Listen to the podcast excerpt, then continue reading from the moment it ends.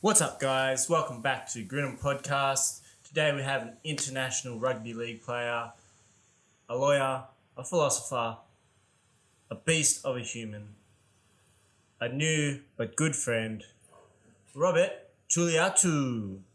Now let's get into it and enjoy.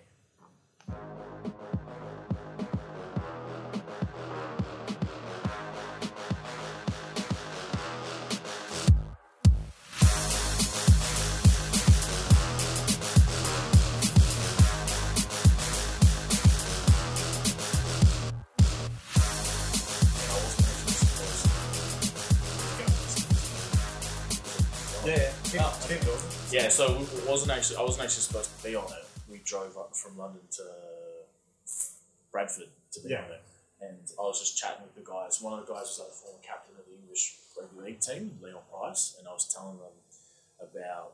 We, I was playing for London Scholars, and we were doing pretty well. yeah. and they brought us up because normally our London team is terrible. They will, they usually don't do very well, and it, we didn't end up doing very well anyway. but at that point, we were doing pretty well, and they brought up one of my mates, and I just drove him up. Yeah. And then I was telling them all about the, the problems with rugby league in Greece. Yeah. And then my mate finished the podcast, and then they got up, and then he was like, "All right, let's get him mic'd up, and we'll get him sit down, and we'll get you to tell your story." And I was like, "What?" What are we doing? I was like, what, what do you mean? He's like, yeah, I want, I want that on the. st- He's like, I want that on the podcast. We're gonna get you down here. You're gonna tell us all about that. And I was like, oh, okay. I look like a, a mess. I haven't had a haircut or whatever. It's like thousands of people see this thing, but I was like, yeah, yeah, sweet. So that was the first time I did it, but that time obviously didn't know the people. Yeah. Whereas now we've Mm, actually got yeah. yeah. we've actually got history, so it'll be at like a heaps different, much more chill vibe because Yeah. it's very like. You're very- very antsy, very uptight. Yeah, and I was talking about things like to the rugby league community about rugby league. Rugby league fans are not always the most, Yeah, you know, they're not the most inviting at times. exactly. They can be a little bit toxic sometimes. I was like, I don't know what kind of vibes I'm putting out there, but I'm just going to try and tread this rule safe. Yeah, yeah. All right. So obviously, you've mentioned you played for Greece. How'd that happen? How'd you get into that? Because obviously, you live in Australia. You Yes. grew, up- grew up here. It's actually a. Oh, all my like interactions with the Greek rugby league team have been a mess and they've been hilarious. But um, the first time I tried to get in contact with the Greek rugby league team, they were in the middle of just this massive shamble, and I had no I had no idea about it. Um, but just for like a little bit of context, Greek like rugby league basically got banned in Greece. Um, yes. so you go Wow. so you go back to when it started, Yeah. and like the current coach of the Canterbury Bulldogs, Yeah. he's a, he's a Greek, Steve Georgalis, and him and a bunch of other guys went to go set it up in Greece, and they're doing really well, qualifying for the World Cup, all this and that, like maybe like eight years ago. And then this politician got involved, and he was like, "I'm gonna come and help you guys. We'll get fields, and blah blah blah." And everything was nice for a little bit, and then he started stealing money from the RFL. So, and it's just the most Greek story ever. Like this is like around the time that Greek went back, Greece went bankrupt and everything. I was gonna say, I bet this politician is corrupt as shit. He was so corrupt. So they were originally supposed to play three games, and they're supposed to fly around to like Spain and stuff. Yeah. Man ended up playing one game in Greece, and he kept the rest of the money. oh no, we've run out of money. Yeah, and that's literally what he said. And the and the rugby football league was like, "What do you mean you've run out of money?" They did a big thing, and he Yeah. ended up like rugby league got banned, and then they had these two separate entities, and it was this politician who'd set up a Greek federation, and then the guys who'd originally set it up, Yeah. who weren't recognised because this politician had kicked them all out. And he said, "Well, Yeah, you're not ob- going to be ob- involved." Obviously, obviously, he's gonna take the one that's recognised and whatnot. Exactly. So he basically like they'd all work together to get it set up, and then he kicked them out. And he's like, I own this now. I have all the money. And they just kind of were like, well, there's nothing we can do. And then once he got banned, they were like, okay, let's get the next Yeah. federation set up. And that was when I tried to make contact with them. So Yeah. I didn't know that there were two separate leagues. you talking to the. so I was talking to the corrupt politician, thinking, oh my God, I'm going to make my debut for Greece. So I sent him an email through and I was like, hey, my name's Robert Tuliatu. That name doesn't sound very Greek, but I'm Greek. My Yeah. mum's half Greek. And um, they were like, yeah, yeah, sweet, we'll get you over. We're going to play a game against Italy. And I was like, oh, this is really cool. And International Rugby League. yeah, and there were warning signs before I went.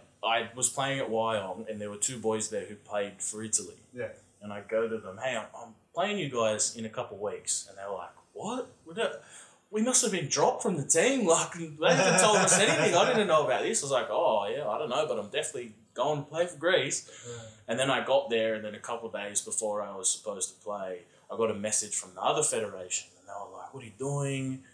You're a traitor, blah, blah, blah. And I was like, What do you mean? at first, I was like, "Who are you? Do you know who I am? I'm playing with Grace." Yeah. and they're like, "No, it's the fake side." And then they sent me through all these articles from the RFL, and I was like, "Oh my god, what am I supposed to do?" So I didn't end up playing for them, but that put me. In- Obviously, there's no game. well, no, there was a game. Oh, It- was it was so Italy had like another thing as well, where they had like a That's separate. uh, a rebel organization who had like like done the same thing, but just in Italy, and they're two like Uh, his politicians. cousin. well, yeah, they're cousins. Went Are they to play actually cousins? this. Well, maybe I don't That's know.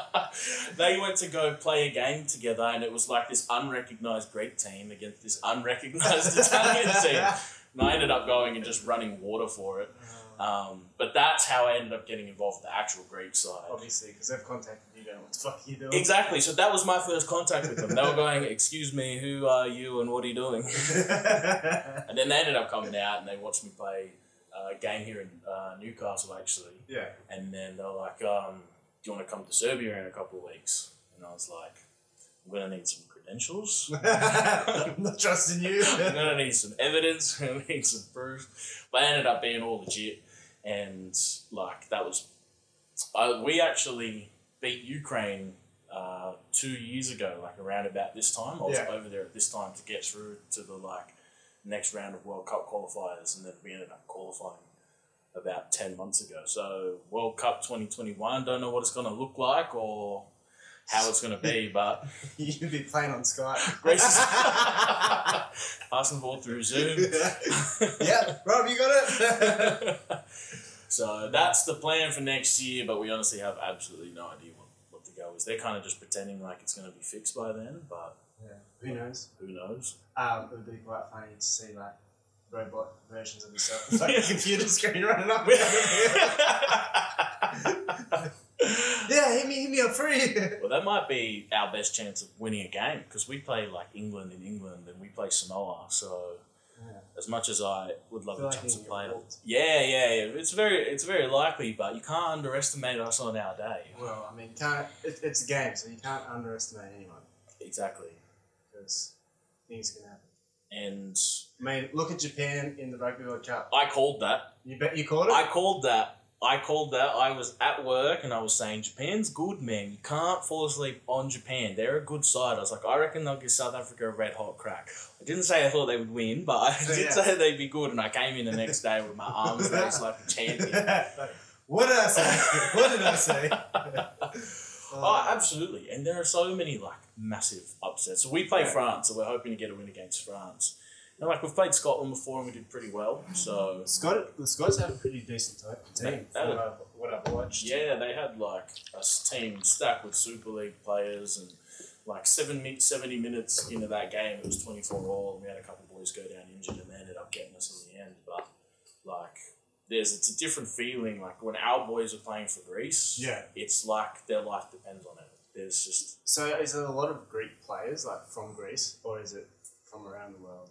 originally the rules state that like if you're in a particular like round of qualifiers you can only have four guys who are not born in Greece Yeah, So I was one of those four. So 13 of the guys were from Greece. Yeah. And it's a pretty multicultural team. There's like Albanian Greeks, Moldavian Greeks, Yeah. um, guys from all over the place. But then as you kind of progress through the rounds and the standard gets higher, you're allowed to have more, more and more. overseas kind of help, which Mm. Yeah. is why when you look at the Italian side and you take a look at like, you know, the Lebanese side, their teams are full of NRL players Yeah, and that's what our side will kind of look like that in the future. It'll be a mix of guys from Greece, but it'll probably mainly be Australian, Australian, Greek New players. Zealand, Yeah, NRL players. yeah, That's cool though, because then it allows the people that aren't playing in the NRL that exposure to what level like they can be playing at. and that's literally the most important thing. Like, Yeah. if we could pick between getting rugby league established in Greece as a proper sport or winning a World Cup, we'd pick the establishment of rugby league in 100%. Greece because there's not really like. yeah, well, it's like we're really proud to do it, but long term, what's the goal? Like, say we make this World Cup, and then you know, because in fifty years, there's not going to be as many Greek Australians anymore. Yeah. The the heritage is we're going to be like fifth generation. We're not even going to be allowed to play. Yeah. Greece won't even have a team, so it's about setting up rugby league Yeah. and like grassroots in, in But that Athens. that's that just gets like the game around the world more as well. So Yeah. then it makes the opportunity like if they then develop a good um, a good base for the juniors and, and for people coming through, it gives them kind of an opportunity to go play at a world stage Mm. and then potentially in the future compete for a World Cup. yeah, Like it doesn't matter if, if they're not competing this year, but if you do get that development, then you, you have that opportunity rather than oh yeah, we need to win this year and then and then it's like, oh, okay, we don't have to next year. well, that's and that's exactly the point. Like, Yeah. because in ten years, You want to be the one sh- one trick pony, or do you want to continue to go back there? Exactly. In ten years, we're not. We're all going to be not playing anymore, and then we won't have a team. So we have to set it up so that those boys can kind of pick up the mantle and come through with it. And at the moment, like there's opportunities for the boys in Greece to play games with just domestic Greek players. So Yeah. last year they had a friendly match with Turkey, which was just fully boys from Greece playing against fully boys from Turkey Yeah, and it was great. Like they all got to see it, and then the ones who have got more advanced abilities, they come in and they play with us, and they see what the, the, the next step. Yeah. They see the difference, and then they go back to Yeah. those levels, a better player, Yeah. and then the guys around them all improve from it. So that's why you got to get the balance. Like there's no point having it be just domestic guys all the time because Yeah. then they won't get better. No. Like how do you get better as an athlete, as a whatever? You associate yourself with people at a higher standard, yeah. and you learn from them. You, You need humble to- yourself. and- You need to be pulled up the mountain rather, rather than just trying to climb it by yourself because there's only so much you can like do yourself without having the experience of someone else that's Exactly. played or done something at a higher level. than you. Yeah, And then once you get to the top, you kind of have to do your own climbing, but you have all that experience to build off. yeah, going like, oh, okay, like this is how I improved here.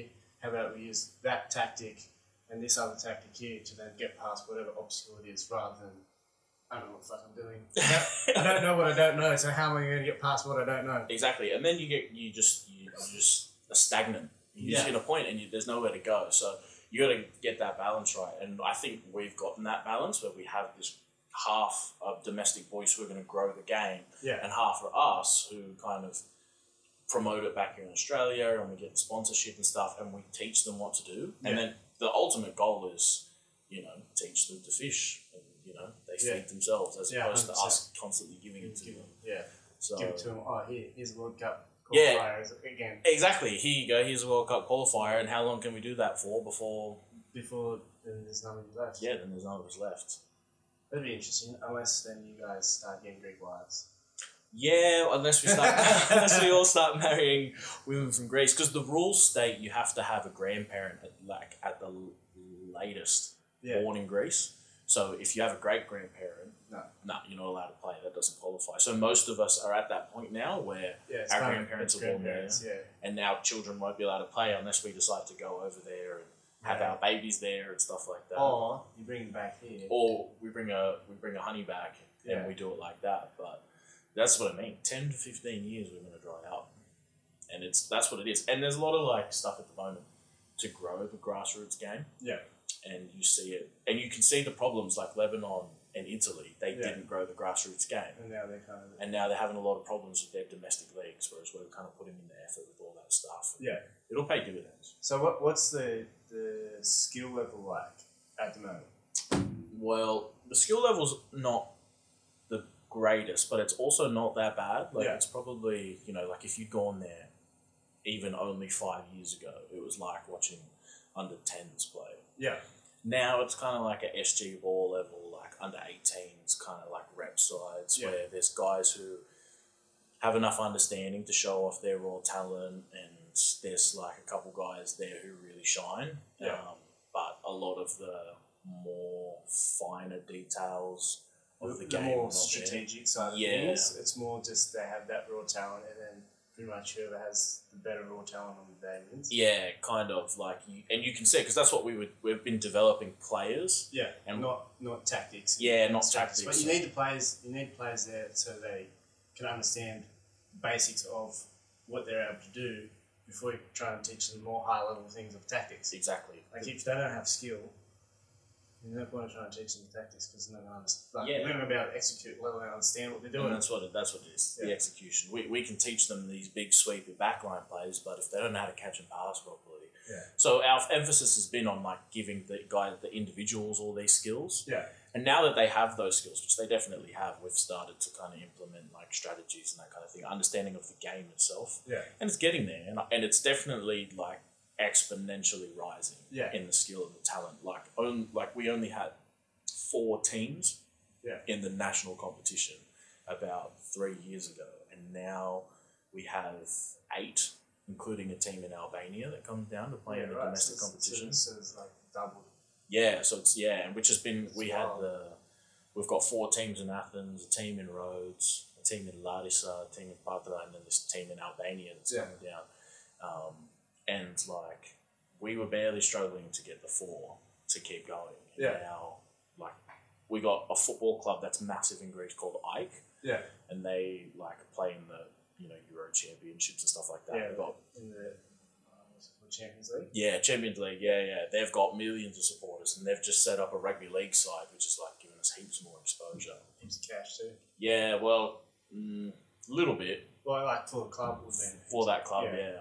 which is good because more money generally in one club means there's going to be eventually more money in the other clubs just because And as they get better, they, Yeah. they pose the challenge to other clubs to get better. Like you Yeah. start to figure out ways to beat that club, yeah which is the way that things are going to grow. yeah with this well club. even if you look like the Australian rugby league like if you watch early 2000s or even 90s games versus what they're doing now like, oh, it's like a completely different game and like a different level of understanding of str- strategic stuff and completely different. and because the skill level really hasn't changed crazy. Mm. There's been upgrades in like the, f- the footballs a bit, but otherwise it's pretty much just more tactics and, hundred percent. and the higher level thinking stuff during the game rather than kind of just whoever has the best talent's going to win. Exactly, and that's what it is now. Like the team that has the better strategy will, as long as they're not complete duds, will beat the team of better athletes if they don't know how to combat that strategy. Yeah, I think I think as well that you can't just have the, uh, a set strategy. You have to have a fluid strategy. Yeah. Because as much as you want to just run your own game, you're obviously versus another team, and if you're running two opposing things, one time you're just going to adapt to change it. So you start change yours slightly, so you then get past their because they might have their set, their strategy set up to stop you Mm. in defence and know your defence strategy, so they, they play around that. Absolutely, it's it's what they say. Like no game plan survives the heat of battle, or however it goes. Well, Mike Tyson he goes, everyone's got a plan to get punched in the face. That's pretty much pretty much what what we're getting at.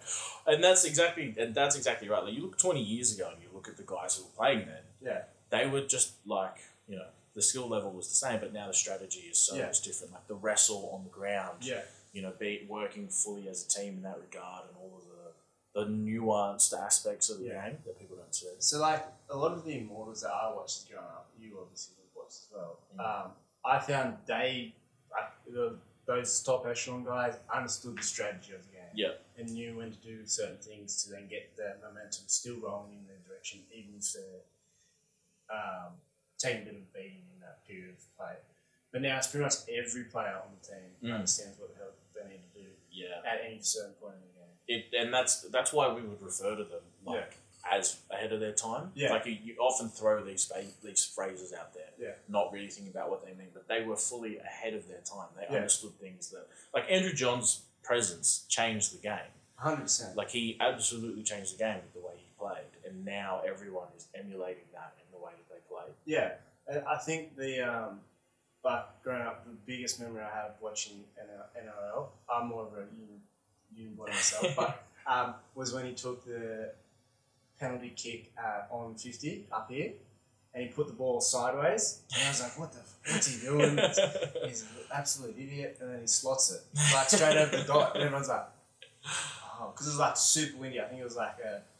Um, like a westerly wind, so it's like pushing straight across the ground, just like totally, to- like it seemed like a terrible option. And it was like I don't know, a minute to go. So it's taking this weird ass penalty kick, boom, straight over the dot. I'm like, How, like, no one else would have thought to do that. yeah, and their presence just challenges like the- Challenges the, the paradigms of the, of what you're doing. yeah. It's, it's not like oh like I'm just going to play in this box. They're like Yeah, there is no box. exactly. Yeah, And that's what those great players do. They show you that there is no box. Yeah. And that, it's like it's progressive as we go down. Yeah. And you go down to grassroots, like those boys see things in a box, and we go down and show them that there isn't. Hmm. And the guys above us, but they also I think also like starting off grassroots, you need that kind of box mentality because you need that.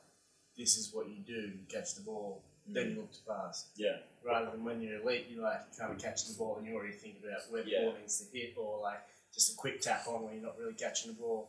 Those kind of high level things where there is no box don't come around because you have no basics. yeah. You need that basics in the box. Otherwise, you get overwhelmed Yeah, at the start. yeah, it's easier to get overwhelmed like that. Yeah. Mm. So apart from rugby, you're a bit of a bit of a mixed bag. A little bit, yeah. What else do you do with yourself, mate? um, what else do I do? I'm currently finishing a Bachelor of Laws with a Bachelor of Arts, majoring in ancient history and philosophy. so which what's is that like a triple major?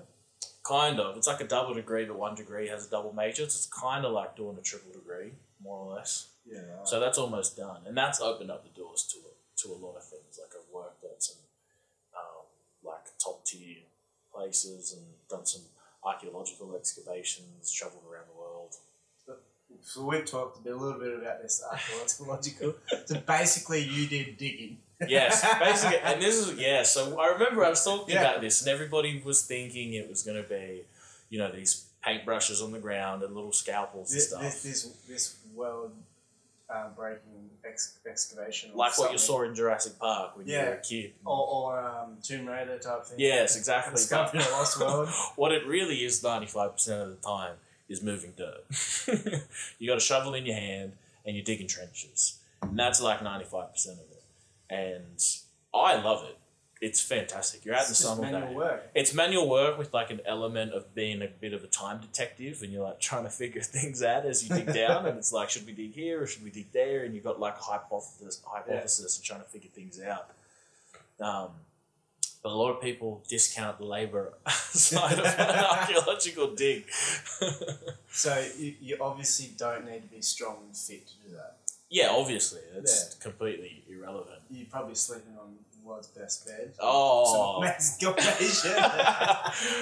that was that was something I was surprised that we were sleeping in sleeping bags on floorboards basically for a month, doing manual labor twelve hours a day, six days a week. Yeah, like my expectation would be at least have us a mattress. I don't care if the mattress is on the floor, but a mattress would be alright. I I needed it. I ended up telling them because they had their prof- like they had scholars, Yeah. guys who had PhDs and were in the field for years, decades, and experts, and you know So that basically, gets you a scraw- I mattress. was gonna say scrawny little fellas.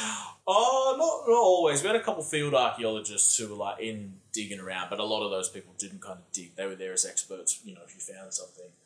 And, you know, that's yes, this is from the 12th century BC. exactly this coin and blah, blah, blah. So, what I realized was that you can study for 20 years so that you can come to the same excavation, but you get to sleep in a mattress. You don't get to sleep on the floor. But other than that, you're eating the same thing, you're doing the same stuff. Um, but I eventually said, like, hey, I'm doing a lot here. I'm, I'm carrying. I'm, carrying this. I'm thing. putting in some graft. You got to give me a bed, otherwise I'm, I'm done.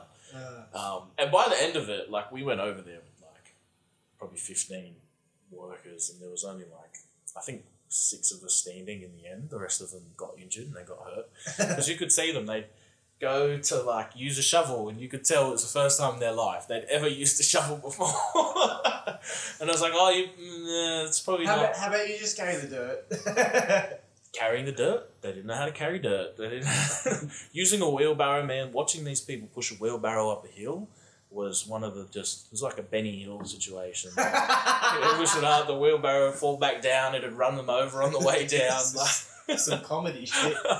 You're there in pain, just busting your ass, just watching this comedy. Like, what the hell? I think I think uh, I, don't, I don't know about everyone in Australia, but I think people in Australia take for granted that we generally do have quite a physical culture. Like yeah, I grew up in Blacktown and, and Penrith and stuff, but even then, like a lot of my friends would still like do manual labour with their pops or Hmm. with their dad and go like cut wood for the fire or whatever, and enjoy it. Where Mm. I, don't, I don't know people from different parts of the world who do that. Yeah, definitely different sort of different cultures. But I mean, ha- most of these people were actually from Australia. They were pros- probably from areas that They're were a little probably bit inner city less boys. inner city. Yeah, inner city. In, definitely inner city. Not that there's anything wrong with No, that. I, but- I know a lot of boys from the US. Yeah, you know, and I give it to them about certain stuff that that they're lacking, and they give it to you know. mm, You, us they, about they, things they call we're us a bit of a Neanderthal. Yeah, exactly, and you know the things we're lacking are usually you know teeth and Shoes. shoes. That's my favorite thing. I like, I'm I'm a massive proponent of not wearing shoes. I don't really like wearing shoes. I'm hundred percent the same. Do you And know then- how much I cop for this? The people listening are going to be like, these these dudes don't wear shoes. These What are about- bums. they think These that they're bums. normal, but they're not. Yeah, you know, even in Newcastle, people are fucking weird. I'm Um, like, I'm like, what? Why? Like, what's wrong with not wearing shoes? No one wore shoes for. The Aboriginals have been around for hundred thousand years. I said this yesterday. They ain't wearing shoes up till like two hundred years ago. Hundred percent. It our feet don't want us to wear shoes. No, They, that's why they hurt all the time because they're Yeah. covered. They're, we, they've got- you've got shoes on them. squished and Yeah, I absolutely have copped it. There have been girls who I've been talking to who are like, if this goes anywhere, it will not. The, you will have to put shoes on. This is not going to be a thing. And so, needless to say, it didn't go anywhere. 'cause- You're like, and that's against my religion. uh, I swear it's like a religion. It's almost a cult. oh, absolutely. It's you know, hundred percent.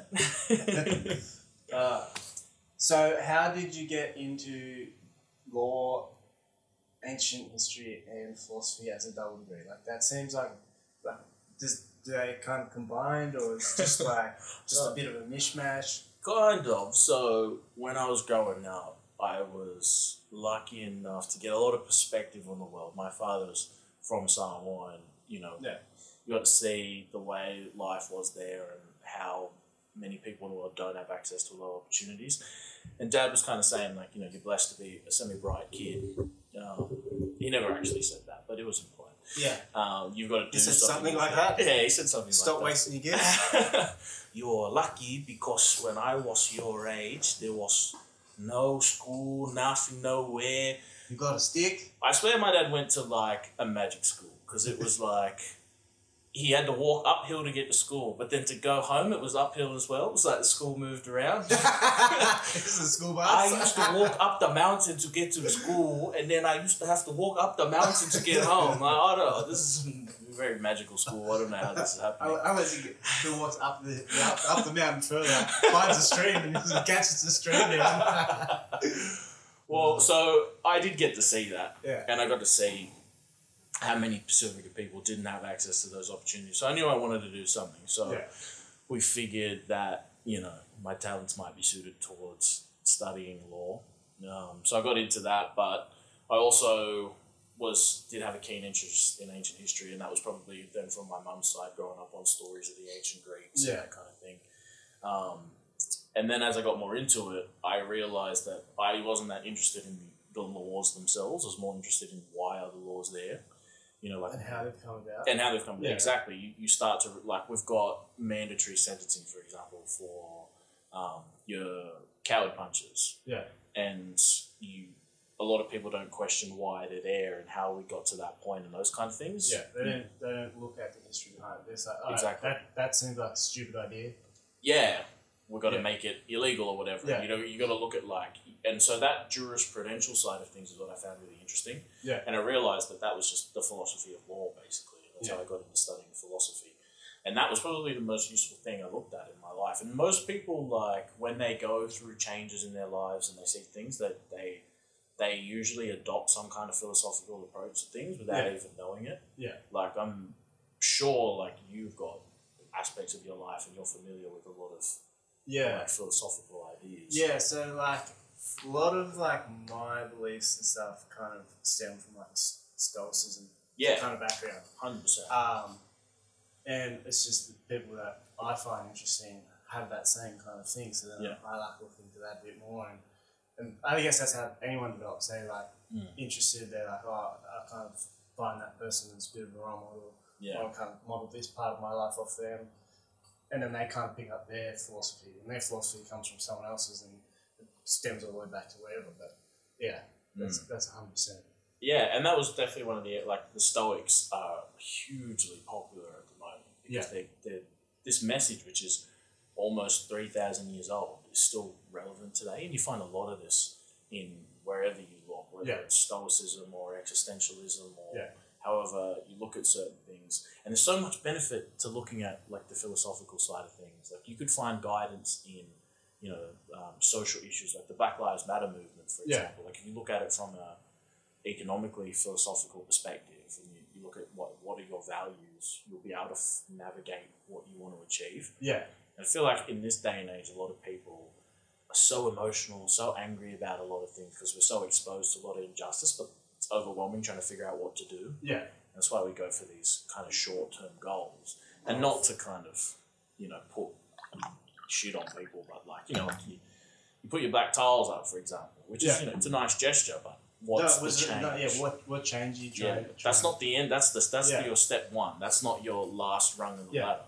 hundred percent, and I agree with that. Like people kind of are reactive rather than Definitely. proactive about it. And as long as you're constantly reactive, you- you're constantly behind the eight ball. You're just trying to Yeah. catch up. And I, uh, th- I think that also probably stems a lot of um, the anger and the frustration because people probably don't feel like they can. Um,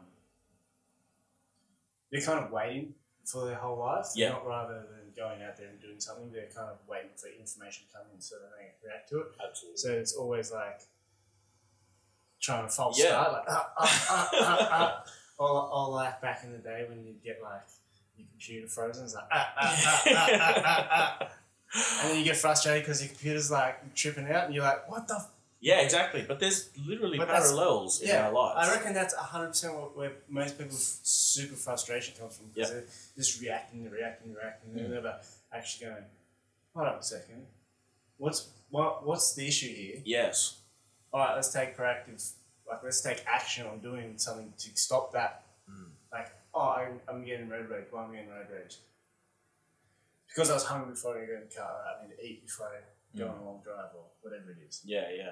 And absolutely. And it's like looking inward. Because Yeah. the answers to 99% of the problems you face in your life, you can solve them by looking at yourself. Yeah, like I'm not saying everything, but like a lot of things you, in your life, if you just try and figure out why you react to a situation or why you prioritize something or why you get upset, you can figure out how to navigate through that situation. yeah, And that's where that's why I think the Stoics are so popular, especially with young men these days, Yeah. who for so long were taught to bottle things up and have Yeah. all these issues, and then all of a sudden you're finding these ways to navigate these these issues. I think also because it stems from like that ancient, like Roman Greek kind of time where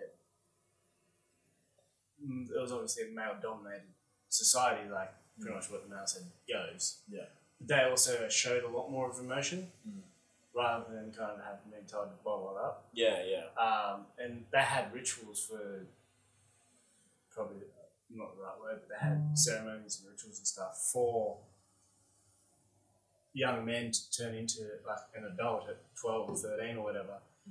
That would require them to show some emotion. Yeah, yeah. Anyway, like it would may have been force. And what, what's the one? The, S- the Spartans where they kick him out and get home, find your own way home. You use a spear kind of thing. Um, but from that, they were f- they, they were allowed to show their that they were afraid. They were allowed to show that they felt weak and whatever.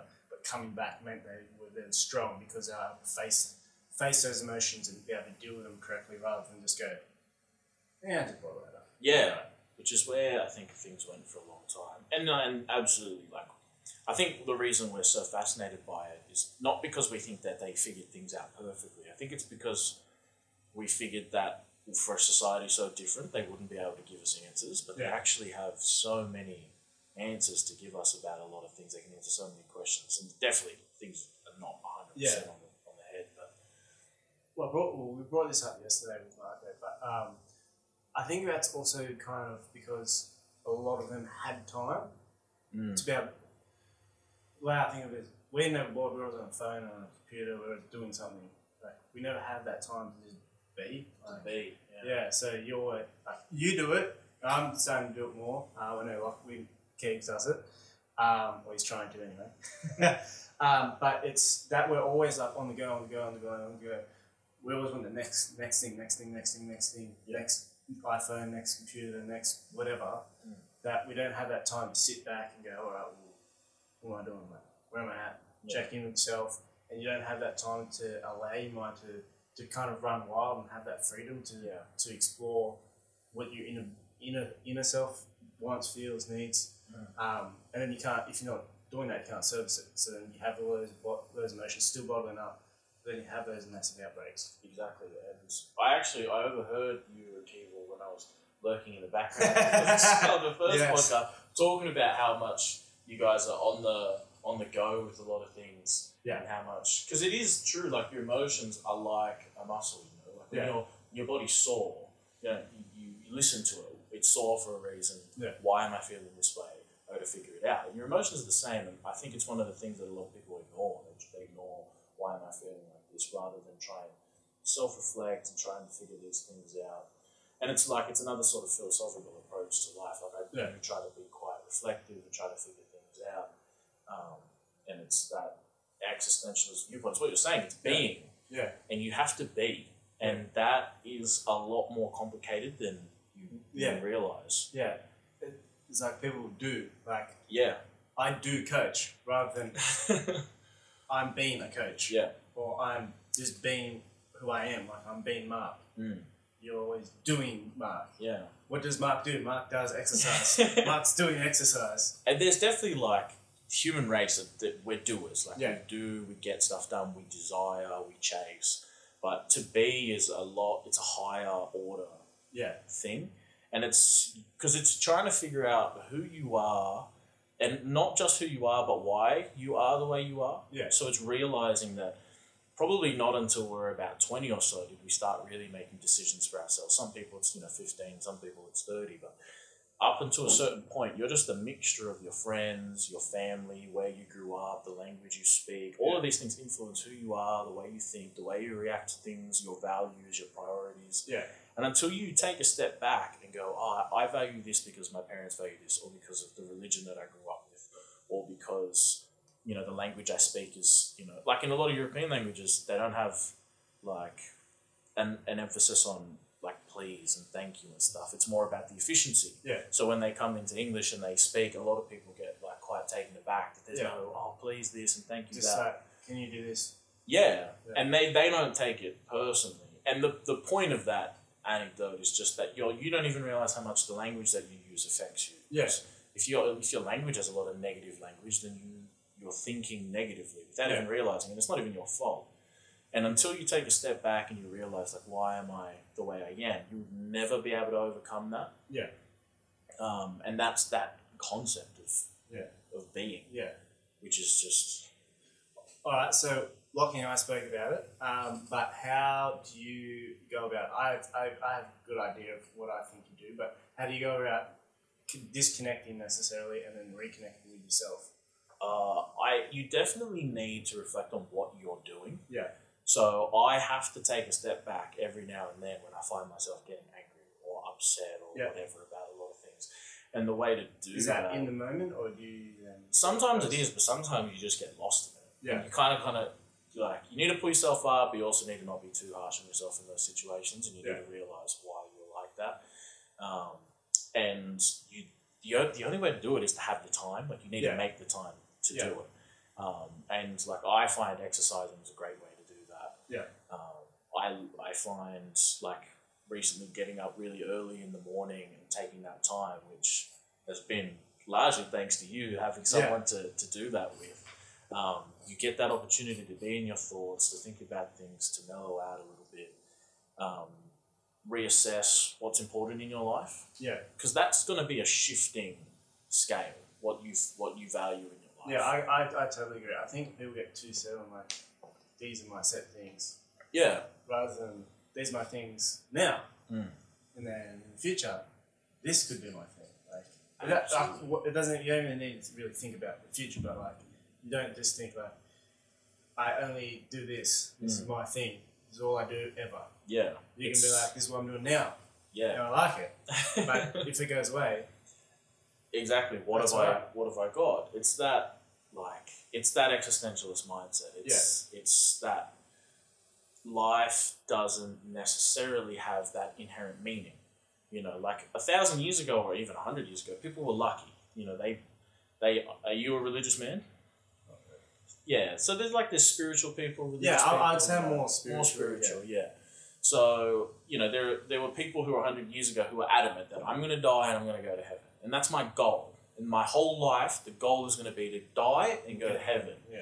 But now now that people have gone away from heaven, they've got new goals, and the Yeah. goal is that I'm going to get that sports car or I'm Yeah, going I to get want that that Maserati. promotion. Yeah, exactly. And it's, Yeah. it's these things, and then they get that, and there's that little bit of disappointment because you think the world's going to be all sunshine and rainbows, and oh, I'm going to be happy now. Yeah. But then you're not, so you, you go for something else, and you Yeah. go for something else, and you go for something else, and you start to think like, "Oh, I don't have to be happy now. I'll be happy when I graduate. Oh, I don't have to be happy now. I'll be happy when I get the promotion. Oh, I don't have to be happy now. I'll be happy with this and that and this and that. I And- mean, there's no happy. and you're never happy because you're not living in the moment. And Yeah. so you have to reassess and you have to realize one, is what I'm striving for something that I actually want? Yeah. And two, it's also about what you're doing to get there. Yeah.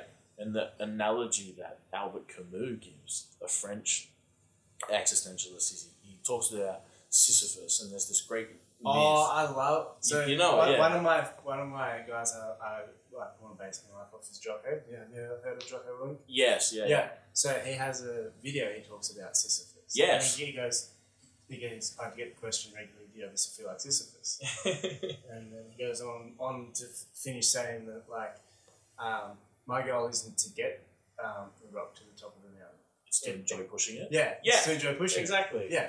So, I mean, do you want to talk about them? Like, do you, do you want I, to I, don't- explain the I, myth? I, I don't know the, the full details. I was like, what the hell is Sisyphus? Look it up real quick.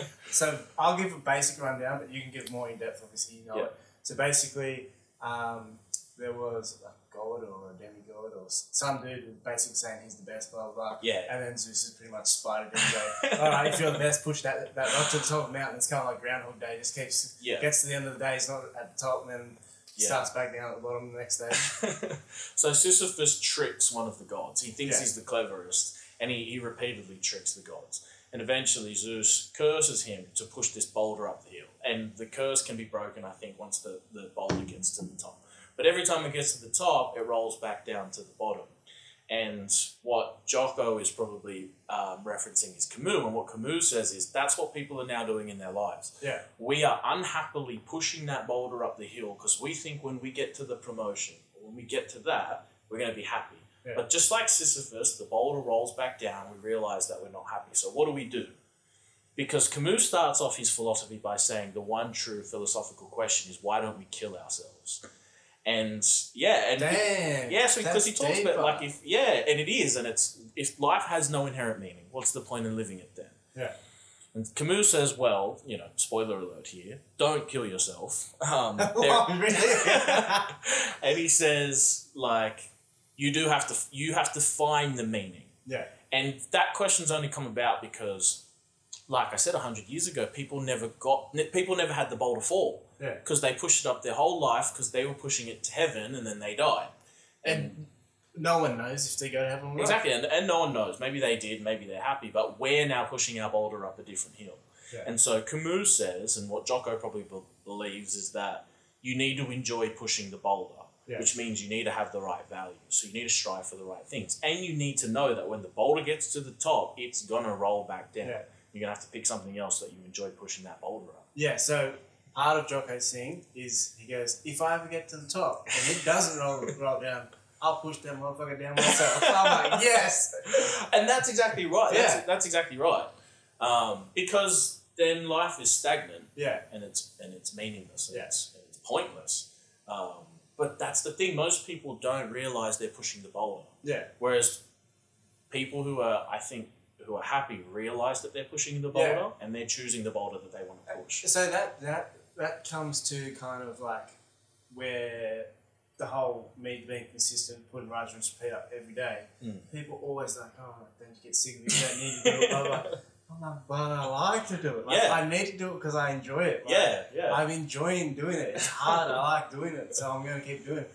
And, and it comes down to that like that. I know it's a rock. I know I'm pushing up the hill, but I enjoy doing it. yeah. I enjoy that struggle. I love it because you're keeping yourself accountable Yeah. for these things. And I see that story every day. I know exactly what it's going to be, and I enjoy clicking on it every Yeah. time. I sometimes just swipe through to see it. I'm just, just to make sure, like, yeah, Yeah. good boy, he Good took his boy, he swing did today. Yeah. Um, it's funny how sometimes like I'll upload it late or I'll um, forget to do it till the afternoon or whatever. It's very rare I do it.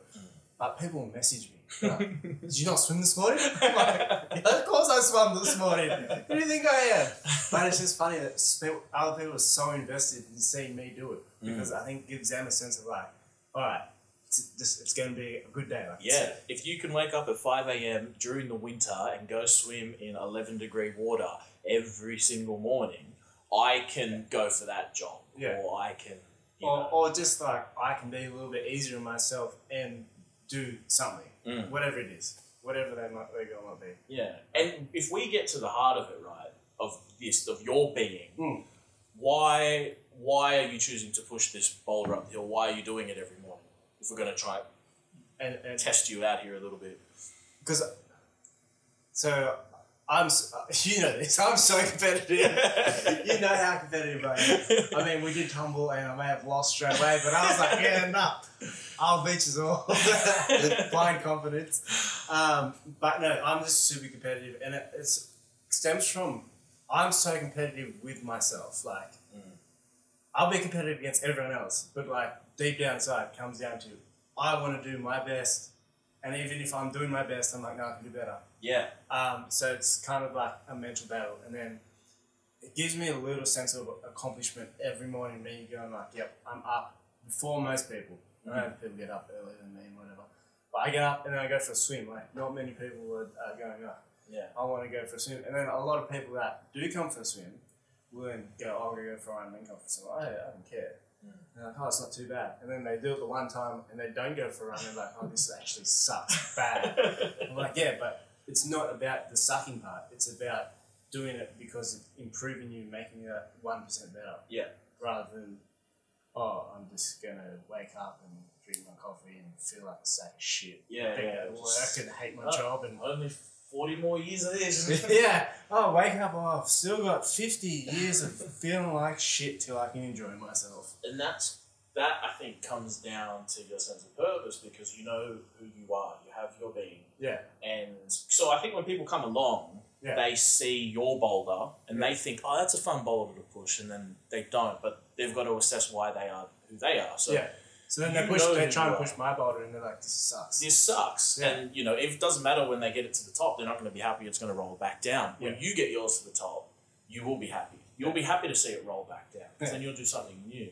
But that's because you figured out who you are and why you are the way you are. A lot of people don't take that. And it's not easy to be Yeah. reflective like that because you've got to look on all the things that are wrong with you. You've got to think of all the negative influences in your life, which quite often um, are our parents, you know. Yeah. Like, and it's hard to like. Like I had loving parents; they did their best, but you know they definitely made mistakes. And Yeah. it's hard for us to accept that the people that are most important to us have made errors. Yeah, and I think once you realize that they're human just like you, Mm. and humans make mistakes and errors, it becomes a lot easier to forgive them and kind of move past that. Mm. Because I feel like a lot of people have resentment. I, I have a bit of resentment for my parents, but I've also like dealt with myself and moved on. Yeah, And like it still comes through every now and then, and that's just me. It's Mm. not like it's a one one fix. You can't just fix it once and it'll never. It keeps coming back. but yes, Oh, it allows you that ability to then have freedom to go, all right, well, move past that. Why now? Why do I react like that when this kind of situation happens? yeah. And that's ex- that's exactly what it is. It's not even necessarily trying to figure out yourself so that you can be something different. It's sometimes you figure it out and then you have awareness. You're aware of the resentment. Yeah. You're aware of why it happens, and Yeah. then you can choose how to move forward with that. Yeah. You might be like, I don't have the time to deal with this right now. I'm working on these 50 other things. Yeah. I'll deal with that later, but at least I acknowledge it. Yeah. Whereas a lot of people, that resentment might kick in and they don't even know, and it just takes them hostage. Yeah. And until you do that self reflection, and it's you know some people have the privilege for it to be easier than, than other people.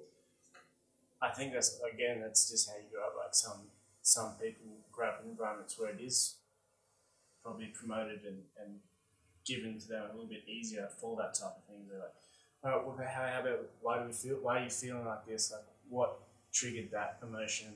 And it's kind of brought up in them, like when when they're young, so they're able to do that. But then other parts of their their life might be lacking, and they might not be able to deal with other types of hardships.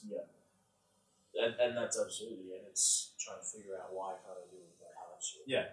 And you might you might identify the reason, and it, you might you might not have the solution, but as long as you understand all of these external factors that influence your life, Yeah. you can realize that why you are the way you are. Until you have that moment of Yeah. clarity, there's not really a way for you to take the steering wheel again. 'Cause that's Yeah. what that's what that's what like my sort of approach to life is. What can I take responsibility for? Yeah. What do I have control of? There's no point complaining about all the things that I don't have control of. I gotta grab the steering wheel, Yeah. and the way to do that is to have these moments of self You'd rather be the driver than the passenger. Exactly, hundred percent, and Yeah. you probably would as well. I, I hate not being the driver. people, when, when I drive with people, this, this is like legitimately how I feel when I'm in the car with people. It's not that I'm scared of you driving at all. Anyone doesn't. I don't care who it is.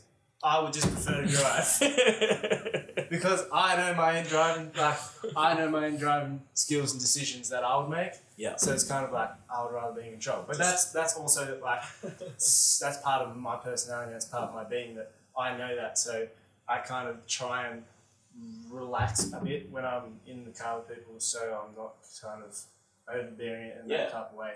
Um, so sometimes I'll just be super silent. They're like, You're alright. I'm like, yep, fine. Just like, just trying not to want to be driving the car. But like trying to explain it to someone just like why you're driving them it's mate, I feel like it also can be like if I explain it wrong, kind of then a, a sore point for them because I'm like I don't- it's kind of like a non-trusting thing, but it's Yeah. not I don't trust you. It's just I Yeah, it's don't just a drive. preference. Yeah, I'd just rather drive. Yeah, I feel like that too. Definitely, like I'm a very efficient driver, Mm. which is a euphemism for what some people would consider a bad driver. But yeah, I know the way I want to drive. exactly. I want to get to point from point A to point B. Yeah. And I like, mm, you know, I want that control as well. Yeah. And you know, that's reflective in the way we are as people. Yeah.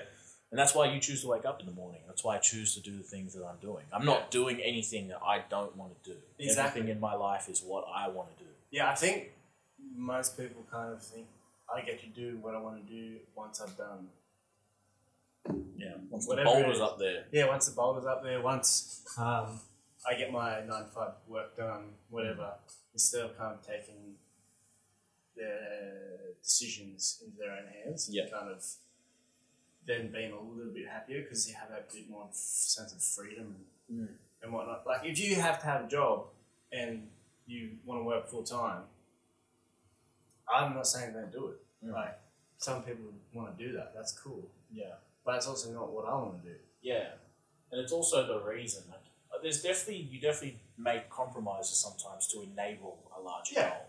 That's got to be a goal that you don't think is like, you know, the the end. Yeah. Because once you get there, there's got to be something after that. So you Yeah. enable yourself for a while to do these things. Yeah. I think a lot of people do get trapped They in kind these of- situations. they're kind of enabled at the start, and they lose sight of what they actually want to be doing, and they're just Exactly. kind of in the, in the in the matrix of I get up, I need to do this. Yeah. I go home on the weekend. I do. I, I, well, so what's what's um, what do I say? Like About fourteen something. yeah, I was gonna say like 13 and a half or something. So about 13, so 26% of the time, say, of the week, you're doing something you want to do. Hmm. Like, I don't know about you, but it fucking sounds terrible. Yeah, yeah, absolutely. Like it's, I mean, I'm the same, and it's often not even then because you're just using that weekend to recover. Yeah, You're just tired and you sleep and you watch television. And yeah. So I saw some Elon Musk said, he goes, why do people work five days of the week um, to then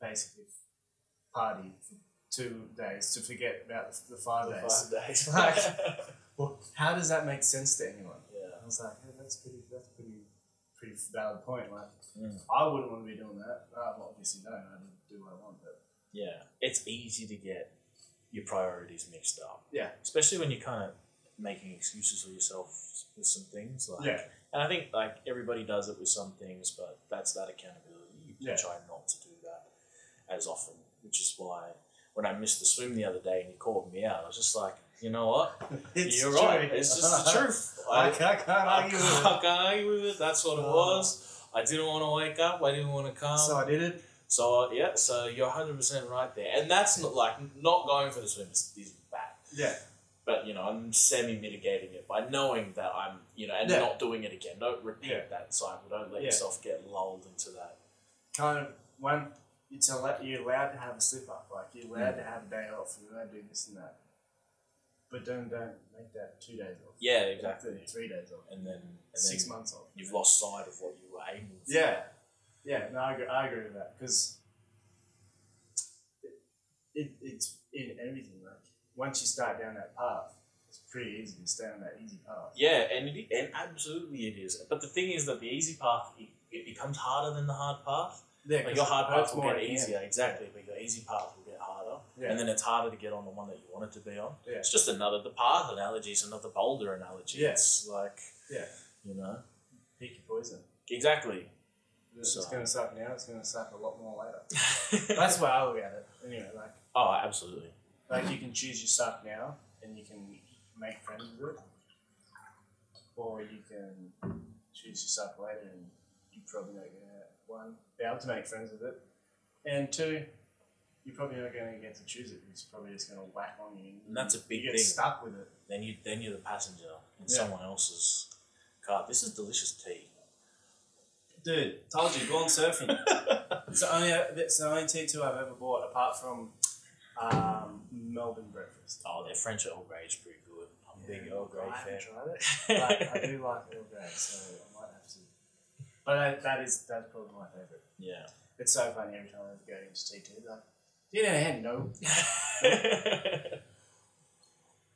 I'm the same, but that's because I'm drinking the free samples. Pour myself a couple of things and then I leave. do you need a hand? No, I'm just gonna take this with me. This jug. what do you What mean? is It's just this? free sample. Are yeah, they- it's like a little cup. It doesn't actually specify, so I'm gonna take a free sample. Are they still doing it with COVID at the They're not moment? allowed it. They're not allowed. Uh, That's why I haven't been in the T2 yeah, I recently. wouldn't- I wouldn't go there. no, it's when I was in there, and then they're like, "Oh, like look, next time we'll be able to do. Hopefully, we'll be able to do like the um, testing and stuff." And I was like, "Yes, that's why I'm here." That's definitely why I haven't there. Well, I mean, it's good too. Yeah, I mean, no one's ever going to make the brews that they make in there. They've mixed like seven teas together with like a punnet of raspberries and some like Himalayan leaves and whatever. And they're like, some some rare shit that you, you're Yeah, not and gonna I'm find like, generally, yeah. I'm never going to make that at home. Also, I'm not spending $84 on tea to make that. yeah, you, you have to buy the all seventeen. Yeah. and each one's fifty I'm bucks. not So- like I'm not doing that. That's Uh. that's never gonna happen. That's why I'm coming in and I'm drinking a free sample. I'm appreciating it. then I'm leaving. All right, so we obviously know each other through Lockie. Yeah. You grew up with him. Yeah. How do you? How's he changed from now to back then? he hasn't changed in many regards. Uh, he has always been a real driven dude. Always been happy to be an outlier. Um, we were talking about the astrology thing being a, being a pretty big shock, but that is just the crazy thing about him. Like he will double down on what he likes. He does not care if you don't like it. He doesn't care if it doesn't fit in with what people think is his persona or whatever. Yeah. And he just, I honestly, there's not that many things that I. He's grown a lot, Yeah. but there, there's not that many like. All right. So you've told me this a couple times, but can you tell us the whole story? Just so everyone knows about the whole story. Of what? The, the one when you're in high school and you're like, "What are you going to do this?" Uh, summer?" one of my earliest memories of, of Lockie is probably as like a 14 or a 15 year old. And I was like, what are you going to do this weekend? What are you going to do after school or whatever? And he's like, I'm going to go home and dig a hole. it's like, as you do. I was like, "Oh, yeah. I was like, oh, why? Because I feel like it. I was like, what are you going to do then? Fill the hole. and I was like, you know what? I like this guy. yeah, it's just like no bullshit, just straight up. And he what are you would have doing? given Digging a that hole. answer to anyone. He wouldn't have cared if it was the pretty girl or the popular dude or whatever. He didn't care. He had this conviction in who he was, and he was absolutely just going to do it. Uh, I, I love that because when you first told me, all I can picture is Dale from the castle going, Dad, dug a hole, fill him with water. Uh, and not that Lockie's like, they, that, that character is like meant to be a bit of like a, um, not, not an idiot, but like a bit, bit of a simpler person. But Lockie's not like that. Nah. But just, just, just, just like dig a hole, I filling it in. yeah, he was always been like hi- his thing at the time was the drums and Yeah. uh, javelin. Like he was phenomenal at these things that he was just doing casually. Keegan's always been able to be almost the best at stuff that people are taking super seriously. That he's just got as like a side hobby. Yeah. Like you, can you imagine if he did like, like wrestling in his weight division, or It is amazing. he'd be he'd be phenomenal. Or if he did like, you know, he powerlifting stuff at his weight, like Yeah. he could win comps and he could do that kind of stuff. You know firsthand his wrestling. How's Yeah. his throat? Uh, it's actually a lot better. It's still a little bit bruised to touch, but otherwise, yeah. So I think next time we tumble, I'm just not gonna let him touch my neck. I think it's a good idea. Last time we tumbled, you just let him really, you just let him rush you. Yeah, You well, did- you had like no idea. I wasn't, I wasn't ready. I wasn't really. Pre- so I'll, I'll run you through it. My idea was I'm gonna stay relaxed because the more relaxed I am, the better able I'll be able to like deal with what's happening. Yeah. But I wasn't ready to, for him to bum rush me. He was- he's a wild- It's just out of nowhere. He's like, boom, I'm like, oh shit, he's here already. That was a lion pouncing on a sleeping zebra. That's, Yeah, that's what like- it was like. I was, I was watching it. Going, oh my god! Oh, oh my god! Yeah, I Oh my was, God. I, I was, I was like, fine. I'm like, I'll black out. I don't even care.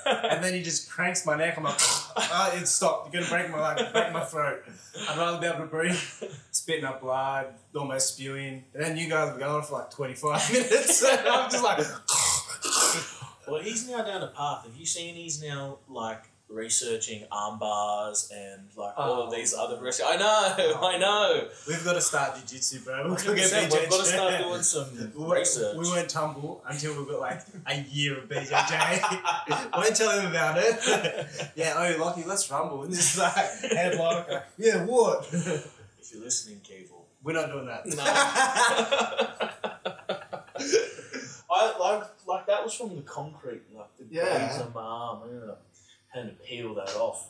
It's wild in there. It's no uh, like There's no. it- It's basically don't kick in the balls, and i- if it's not intentional, play on. yeah. It's don't even eye like, gouge in. don't punch, but he still punches you. Yeah, And he throws open hands. he just doesn't shut, shut his Uh, fist. but you are the champ, champ, champ. So that's alright. uh, that is that is true. We I need, know. we, need, we need to get a belt. you don't see belt. I'm gonna just next time I'm around, I'm just gonna I'm gonna wear it in, and as long as it's there, that's the challenge. Oh, then you should just like bring a speaker and like, just play some entrance Might be- music. Yeah. entrance the Greek flag. Oh. So, so apart, apart, apart from wrestling, you've also shot some bows. I wasn't there, but with Lucky. yeah. How'd that experience go? Because I've seen the bow you were shooting, and oh my god, Yeah. it is small. It's a small bow. I actually, I don't know what it was. What do you reckon? It's like a thirty pound one. I, don't- I haven't even tried to draw it. I just laugh at it. Yeah. So I, Look at it. I think it's like maybe a thirty pound bow, but it the draw length was so small that I couldn't get it on the release point. Yeah. So I just had to like I was just kind of holding all the weight there every time that Yeah. I had to fire the bow. Um, that was his first bow. 'cause Yeah, I remember him it's- getting yeah. that when we were maybe like I don't know how old he was, maybe 16, 17, 18 around then. And I remember shooting. Yeah, I think he back said it was then. about sixteen. Yeah.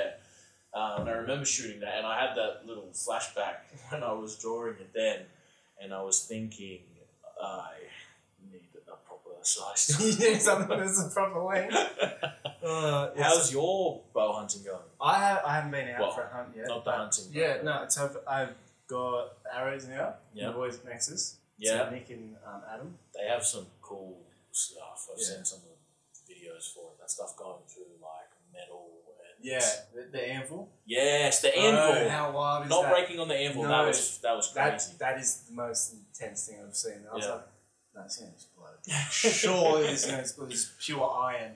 yeah, it's that, like, leaves a dent in it. it's used for smelting. yes, you know, like you bang it, me- other metal on it, Yeah. it bends it, and this just goes into it. It's like, yep, cheers. yeah, that's crazy. So have you used those yet? No, I got a Fletch mark, which I'm actually waiting on, so they should be here. by Monday.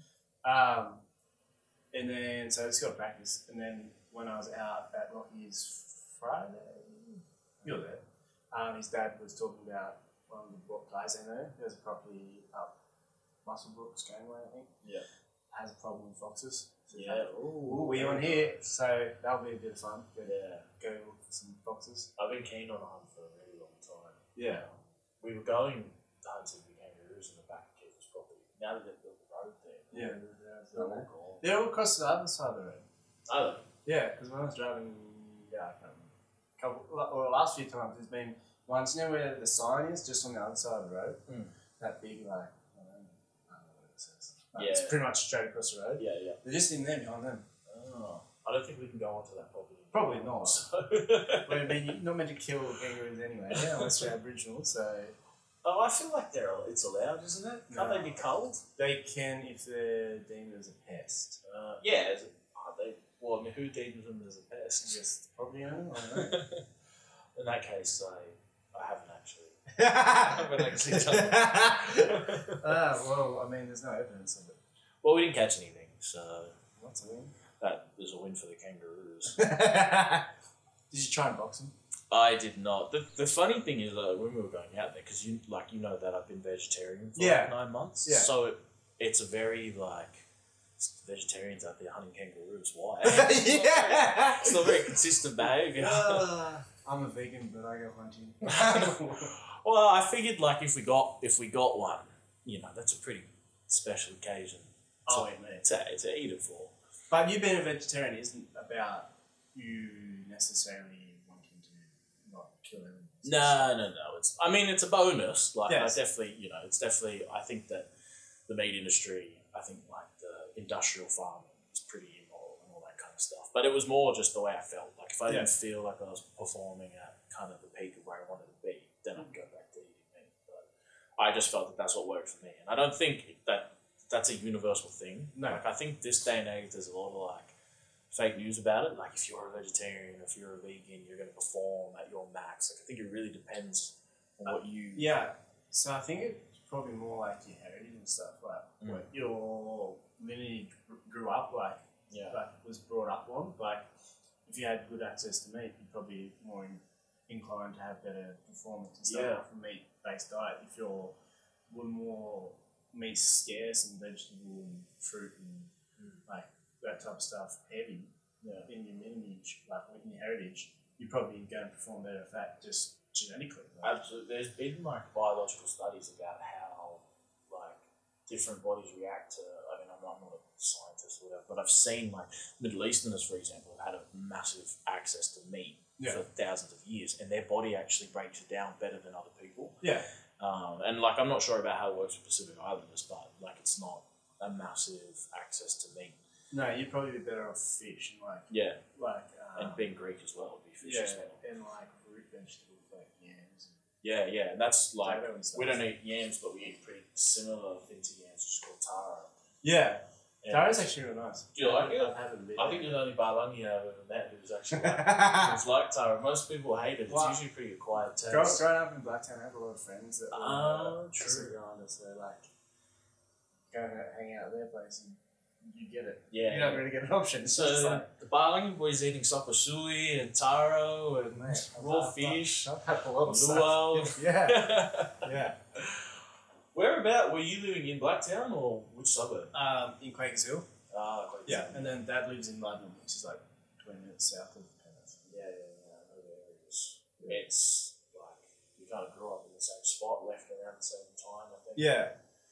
I left about 09, halfway through 09. How old would you have been? Seven. Oh wow. I think I would have left around 05. Mm. I think 05, 06, but I would have been- I was Yeah, back you would 10, be 11. you would have been like year five ish. Yeah, Yeah. yeah, that was yeah, year four, year five, or something. Yeah. Um, so definitely sharing. Yeah, well, like logging was born out there too. Yeah, it's crazy. That it um, It's quite funny. So my Yeah. housemates as well. They were both born like literally. oh, true. Yeah. This is just wild. I know. It's, Everyone from Western Sydney Yeah, just like get out of here. Let's go to. Caitlin and I have been friends now for like over ten years, and we Yeah. only knew, we only found out we were born in the same hospital, not that far And apart. a pen. yeah, at the Damn. yeah. yeah, we were both born there. and We only found that out like maybe two months ago. And the only reason we found out was because Keevil had been asking me about my birth chart.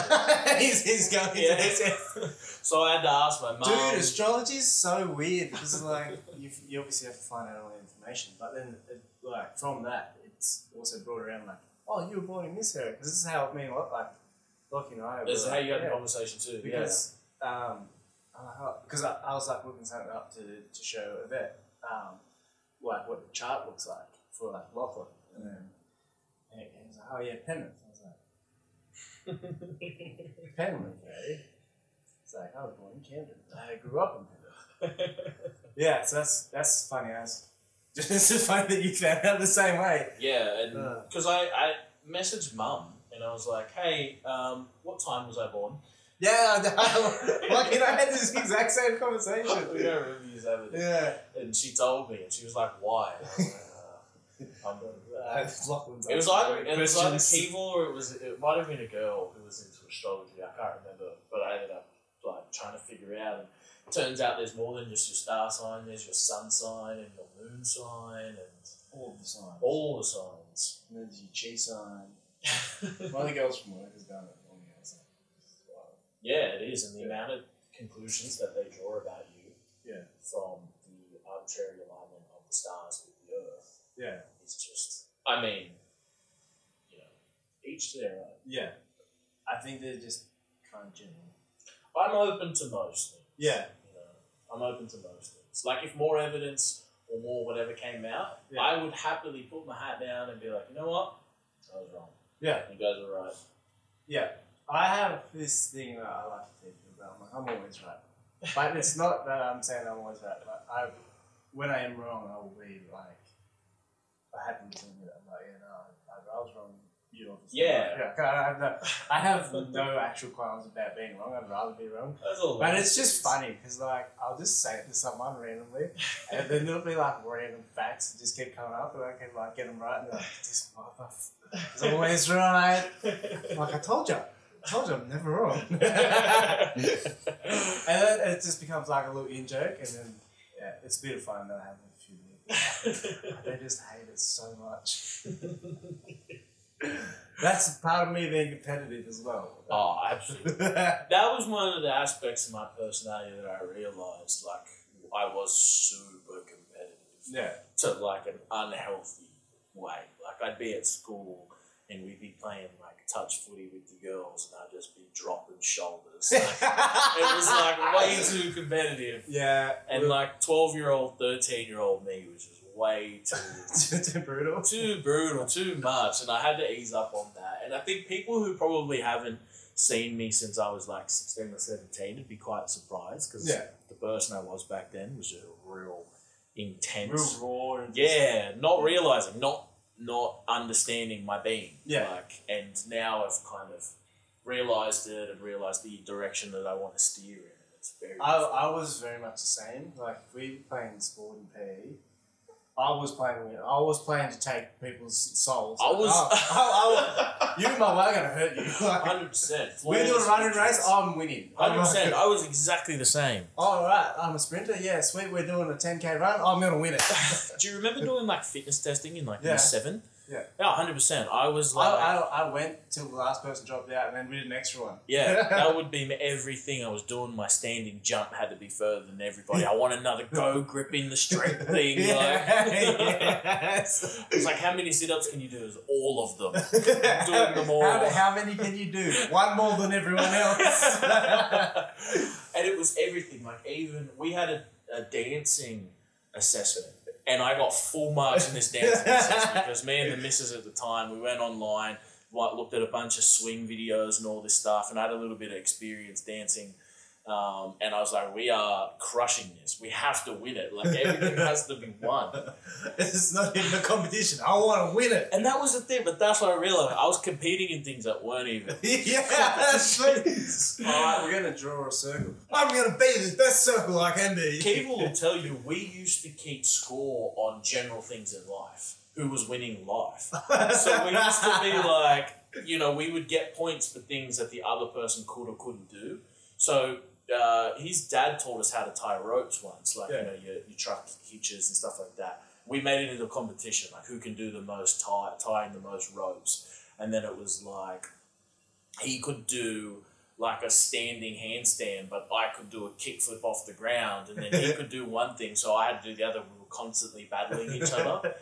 But that's good because that obviously has progressed you like in life. Oh, the only reason we can do some of those things is because we had that competition when we Yeah. were so young. But we're not. That's not that normal. Like, Is it you- not? You can't like do that with other people. Oh, Damn. damn. That's where I've gone wrong in life. I'm so competitive. I make everything. Yeah, you can speak 100 words a minute. I'll speak 101. and so nowadays, I'm just trying to be more content with where I'm at because you, as you get older, you get m- you get interested in way more things. yeah. You can't be the best at everything. You can try. You might be able to. you might be able to. Don't put a lemon on me, mate. But like some of the things I'm trying to like, I've been trying to learn the piano now for a while. Yeah. Like these fingers have been fractured multiple times. I've got a fractured got steel in this hand. Yeah. I am not going to be Mozart or like Little Richard anytime soon. But I got to just So you're not going to be Elton John? no, as much as I would love to, I don't think that's gonna. But that's like taking things at my own pace with Yeah, these things, 100%. and you know, a lot of people like need to give themselves a break and some stuff. Yeah. You need to chill out a little bit. Yeah, Alright, so obviously your big ass scar on your hand yeah. and your neck. Do you want to give us a bit of rundown of, of what happened? Because that, Uh, that's a pretty hectic story. I remember when I first heard it at, at Keith's birthday, I was like, that is wild.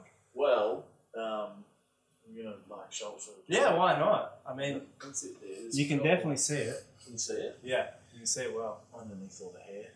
Um, well, I was I was living in London last year, and we went to um, Notting Hill Carnival, and my my mate told me that it's absolutely wild. He's like, it's just one of the craziest events in the world, and it was. There's like two million people come out over the course of two days, and Two million in Two- two days. Two million, yeah, and it's no, there's no venue.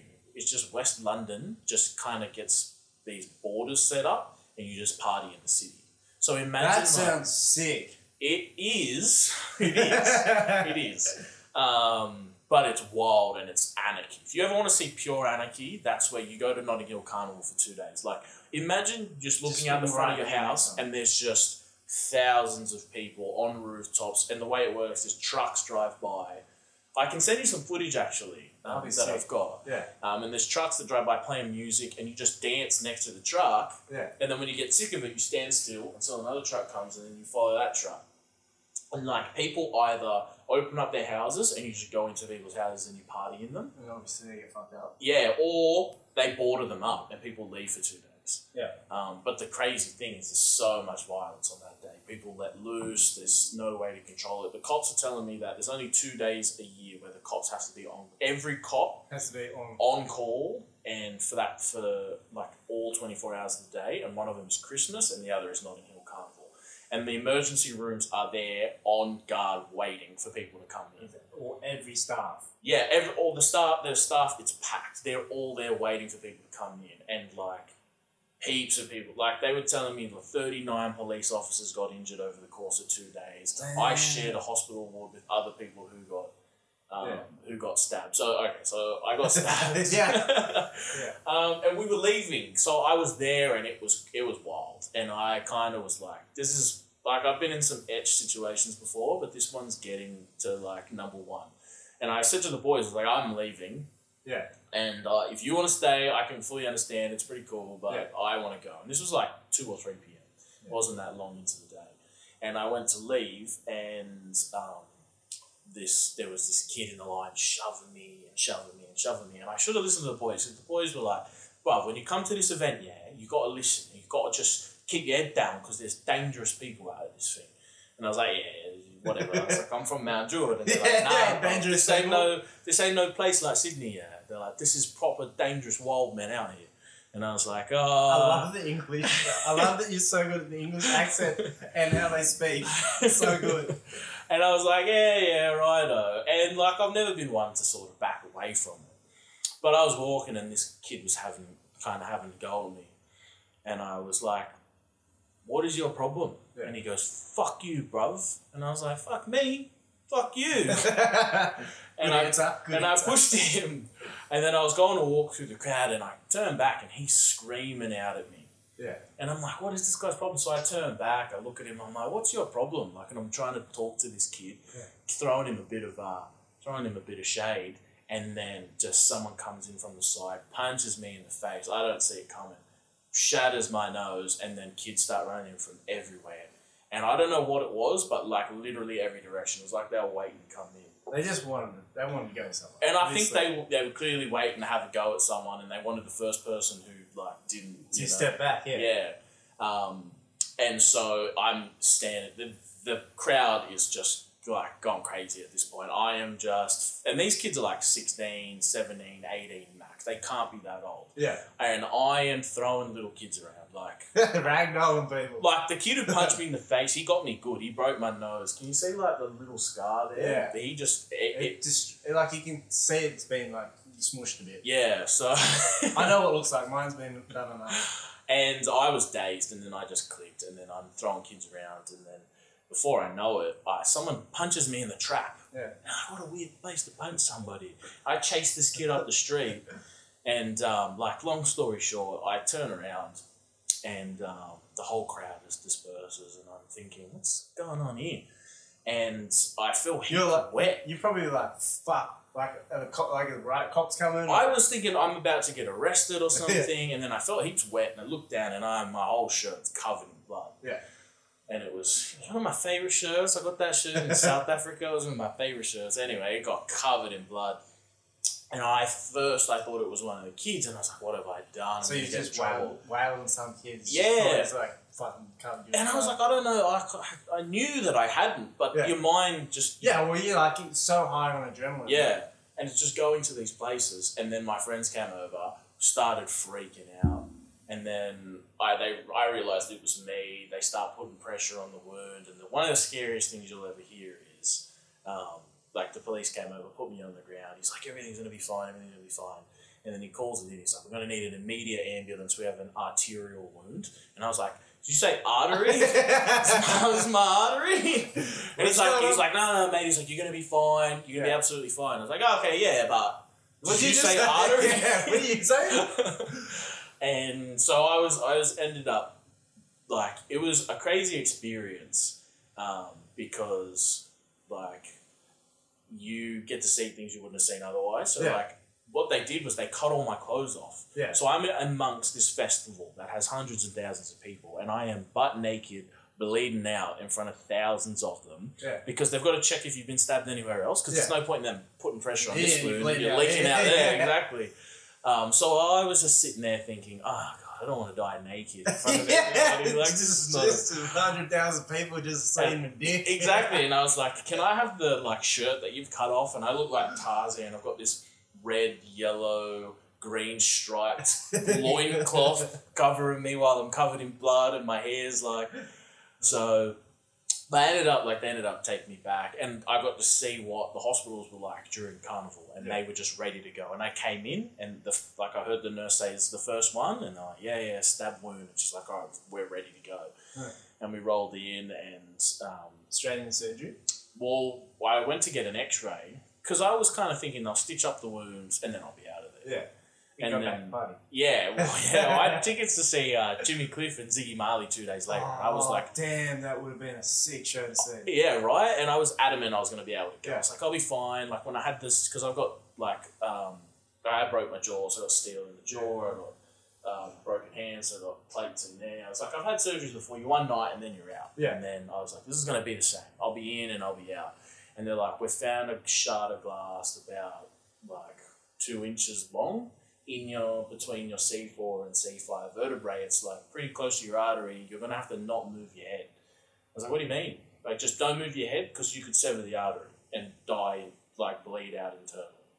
And I was like, Cool. Wow. Probably, probably going. are you guys going to give me a neck brace or something? They're like, no, just don't move your head. I was like, what about when I sleep? And I swear to God, what they did was they sticky taped my head to the bed. They just.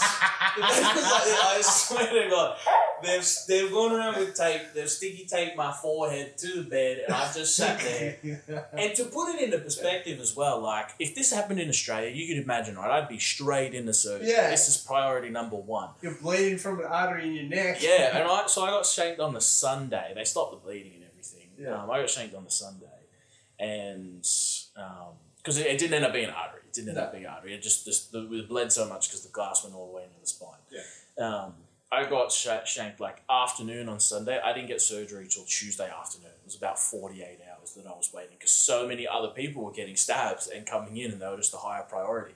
Damn. Yeah, so I, like I'd been shanked twice. I had a shard of glass like two inches long in my spine, and Yeah. I wasn't able to move because I could die like internal bleeding. And they were like, "Yeah, that's way at the bottom of the list at the moment. We don't have time for this. He can just not move his head. Sticky tape him to the bed. He'll be fine." and there's just like me, sticky taping my head to the bed, Not for two moving. days, not being able to move, not knowing when I'm going in for surgery, so I can't eat, and I'm starving. I'm in a terrible mood as it is. yeah. You, well, you, well, you drink. You don't drink, so No, I don't drink. So luckily, I don't know. I feel like that was probably that's probably a good thing. a good thing, right? Because your, your blood will be so thin, just like basically, wa- like, you urinating out your neck. Yeah. Like, well, that, so there you go. That was probably a good thing. probably clotted faster a bit too. But it was, yeah, yeah. So, I mean, in that experience, I'm grateful that it was me and not one of the other people because it's like, it's that control. Like, Yeah. and, you know, I think those, those experiences, as much as they're not great, Yeah. they kind of can still be useful if you look at them in a particular light. Yeah. Because I realized in those situations, like, I don't panic. Yeah. And like I almost panicked. I remember like my eyes went wide, and I thought, "Oh my god, oh my god, I've been stabbed. What's going to happen? What's going to happen?" And I Then was you like, kind of clicked over and be like, all right, this need to calm down. "Yeah." And I breathe." was like, "I need to not panic. What do you have control of? You can't control this. The cops are here. They're going to take care of it. You can control you. You got to breathe. You got to stay calm. Don't pass out. And just focus on those things. Yeah. And then when, once we get somewhere else, then we'll reevaluate then." Um, so it kind of showed like in those high pressure situations, you can still kind of be Yeah. okay. As long And- as you're in the moment. yeah, Rather as long as than, you're like, aware of it. Trying to think too far in the future. Like, Yeah. all right, at the moment, this is why my job is brief. Yeah, and that's literally what I did. I was like, Yeah. okay, my job at the moment is to be useful to like the ambient, like to the first responders, Yeah. so that if they have questions, I can answer them. And it's just like, and I remember thinking like, don't pass out because if you pass out, because I didn't know, like they've, he said it's an arterial wound. I'm like, okay, there's nothing I can do about that if it is. Stay calm. But in my head, I'm going, I got like 20, 30 minutes to get to the hospital before I die. Yeah. If I pass out, I'm definitely going to wake up. And that's what I was thinking. It's like if I pass out, not much chance of waking up. And like I'd lost a lot of blood, so I was kind of like a bit, you know, Drowsy. drowsy, real drowsy. And I remember thinking, like, oh god, it would be nice to pass out right now. I'll just go for a quick snooze. but like that was kind of like a little win that day. That, Yeah. You know, I didn't. And even though it was inconsequential because it wasn't a, Yeah. it wasn't a artery anyway. But you hear that in that situation. What else are you going to be thinking? Yeah, and so, but you know, you can take like those little like learning experiences from those situations, and Yeah. you can take that from anything. Um, but yeah, I ended up being in hospital for like eight days after the surgery. I was honestly thinking I'll have the surgery Tuesday, I'll be out, and I'll be out in time to go see Jimmy Cliff. Yeah. and I woke up and I, because they had to go through the front um, to go, because there's way too many like Nerves and nerves and stuff. veins and yeah. stuff running on on the back of your spine, so they can't go through the back. So they have to go all the way through the front, so they open up the whole neck, go Fall in. through the gullet. Yeah, and so when I woke up, I was in a state. You would have been in a lot of pain. Yeah, I was. I was not. Do you take painkillers? No. Did you- Were you just so against it? Or? I took from when I broke my jaw. I took endone for about a day. Um, I really feel like, and I don't think there's necessarily anything wrong with it, but I feel like if your body is telling you something, you need to Probably listen to it. you need to listen to it, and there's no point just blocking it. Yeah. For this, I took the painkillers for a couple of days, but they make you constipated, man. You can't like, Yeah. and it's just too Okay. much. And then you're dealing with a bunch of all side effects and all these other things. Psychotropic Drowning. reactions and stuff. Yeah. So I just, I as soon as I was out of hospital, I kind of stopped, stopped, Soft, yeah. taking all. It's those pretty things. common though. It's like a pretty common thing. It's most people that I talk to have something like that. Not So necessarily easy getting to get stabbed, addicted. but like a, a serious surgery. Yeah. And they're like, I, I had it till I was out of hospital. But I feel like kind of in the hospital, you kind of just laying there and you have nothing to do but be Yeah. in pain. So But like, being paid, so like you're like, yeah, okay. I'll- hospitals are not a good place to get better. I'll- no, hospitals are not for getting better. No. They're for getting fixed and getting out. And getting out, and you fix yourself later. Yeah. Because uh, like the surgeon said to me, I said like how long before I can play footy again, and he was like, oh mate, you won't be able to play for a year, two years, blah blah blah. And I was like, no. And I told the coach, That's not good enough. Oh, well, I was just like, that's not. I just know I'm not. gonna- I don't have to listen to that because Yeah. Hmm. he because most people don't rehab their injuries, whereas athletes, people who care about their fitness, they do. And I spoke to my coach for the Greek side. Yeah. And he said the same thing. He goes, "Don't worry about that." He goes, "You get ready and you get fixed." He goes because he goes sports people are different. He goes, "We fix our injuries. We don't just go sit on the couch, Yeah. do like one or You, two you stretches." actively, like we, we talk about, you're actively doing things. You're not just Yeah. actively doing things. and it was a lot of work because I had to play for Greece and that one of our qualifiers eight weeks, seven weeks later. Yeah. So spend the first four weeks. uh, It's been eight weeks. Spend the first four weeks resting, and then four weeks just vigorously, s- just trying to get some strength back in my shoulder and into that whole area. At the time, there was a little bit of concern because there's still glass in the neck, and we didn't know what the repercussions of that would be. If Yeah. I have to go in for a second surgery, but I haven't followed it up, so I assume it's okay. There's, no, there's been no se- serious side effects at the moment. Yeah. So that's good. Exactly. So I don't know. So did anything happen with the guy that stabbed you? Or? No, I didn't get to keep the shard because it was used as evidence. But I said you're never going to catch the kid. Like, Yeah. I I honestly said to the cops, "It's like no waste your time. It's like they they, they were out of there. You're never going to get them. How are you going to find out who it was? There was so No many one people talk there. anyway. Yeah. Um, I and- feel like in that environment, being from where we grew up, you're not going to talk. Yeah, yeah. I they wouldn't have. And like there was like who were you gonna talk to? Like the people I knew, we didn't know who it was. Like there were no cameras, the kids. That that was wild and that was because they were so young. Like being 15, 16. Like fighting's one thing, but shanking someone so just for like for the fun for the of it. sake of it. Yeah, You like- can imagine like that was one of the things I was never angry or like resentful or whatever about it Yeah. because I just remember thinking, and like I do a lot of community work. Yeah. I, like I try to be engaged in like Give back uplifting. and stuff. Yeah, try to give back, and especially to like underprivileged um, areas, especially specifically community. Um, and I was working as a teacher's aide at the time. Yeah. it was in that area, and you can see the disenfranchisement of the black people in Yeah. in London, and you can see for a 15 year old to a 19 year old kid, whatever he was, to have the ability to shank someone, that kid has not had a great life. No. And whatever he done to me, he, whatever's happened to him psychologically is probably the worst. Yeah. So I was not like, I wasn't that that angry about it because it was Yeah. just upsetting that that's what the world was like. Like if you reached over and you shanked me now, I would be pissed. Yeah. But there's, that's different. Like this Yeah. was like this is a victim of something that's greater than them Yeah. and that was why I really didn't have any. Like I was lucky to not have any emotional scarring Yeah. from the situation. Um, I had a they you get like free counselling in England if you're like under the age of thirty, You and, didn't get stabbed. and you get you're the victim of a violent crime, and the Well, that's counselor good. came That's in. positive. Yeah, and the counselor I- came in and she was like, I feel like you should get it if you're over 32.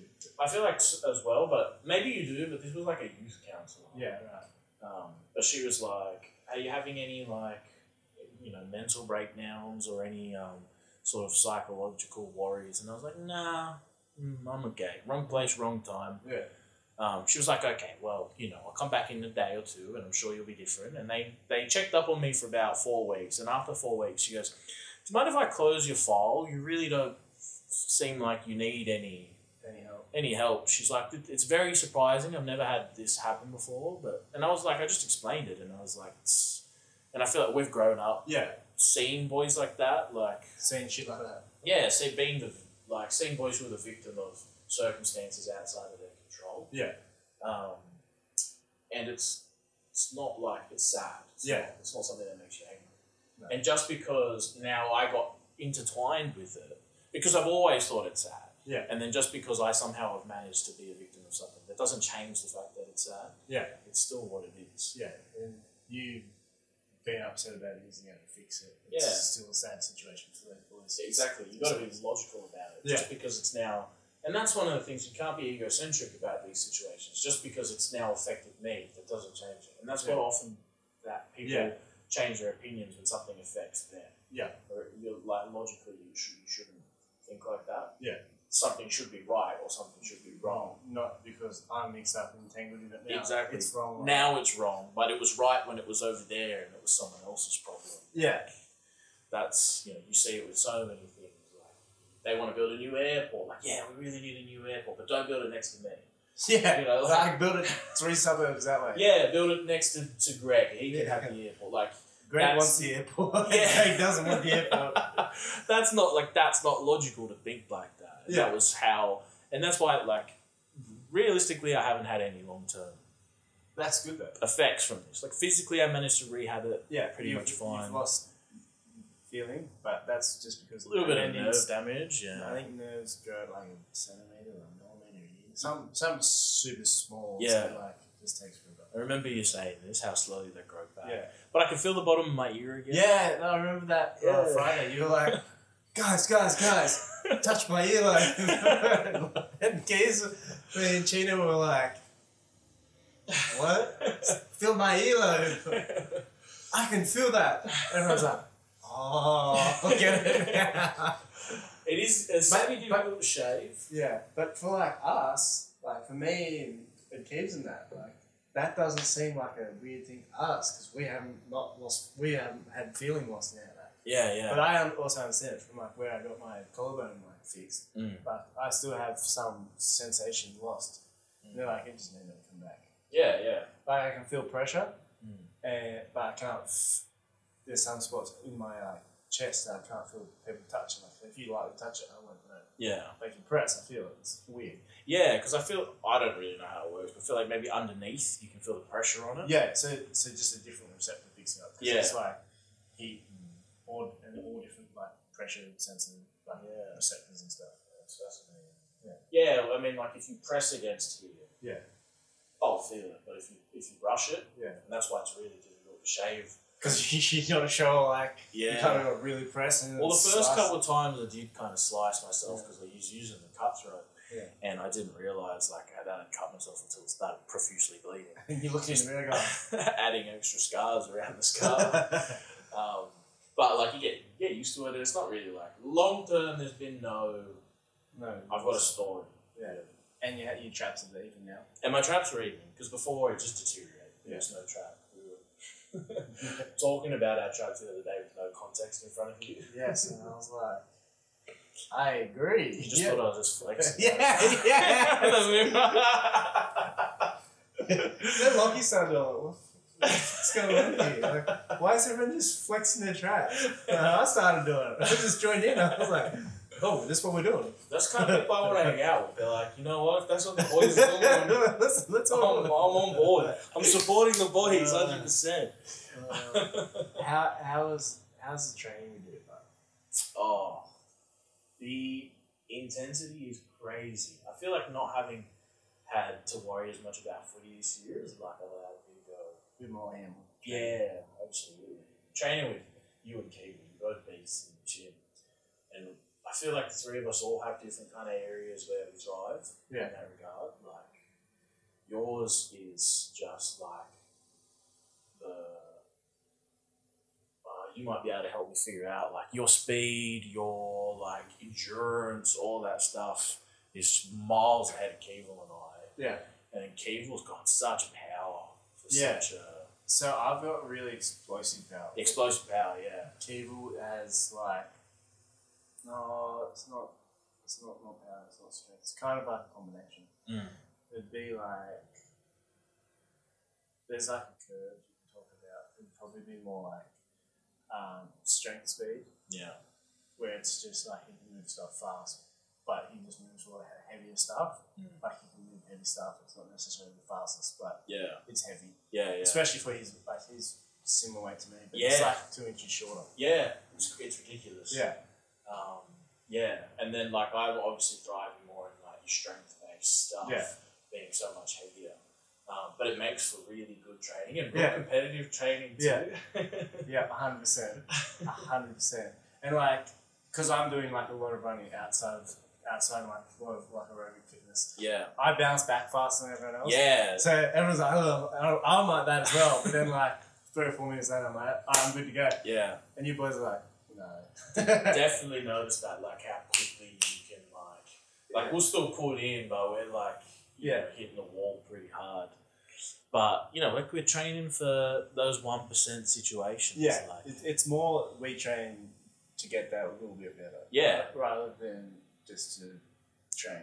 and there's use in it. Like, you know, when I when this happened, the surgeon asked me, he goes, "Do you go to the gym or do you play footy?" And I was like, Both. and I was like, "Yeah, I did both." He's like, he goes, "Are you a powerlifter? Or you play rugby?" I was like, "Yeah, I play rugby." He goes, "You're lucky, is your neck's so thick." He goes, "Because 19 out of 20 guys would have died. If it was a girl, she's dead, like Yeah. absolutely gone."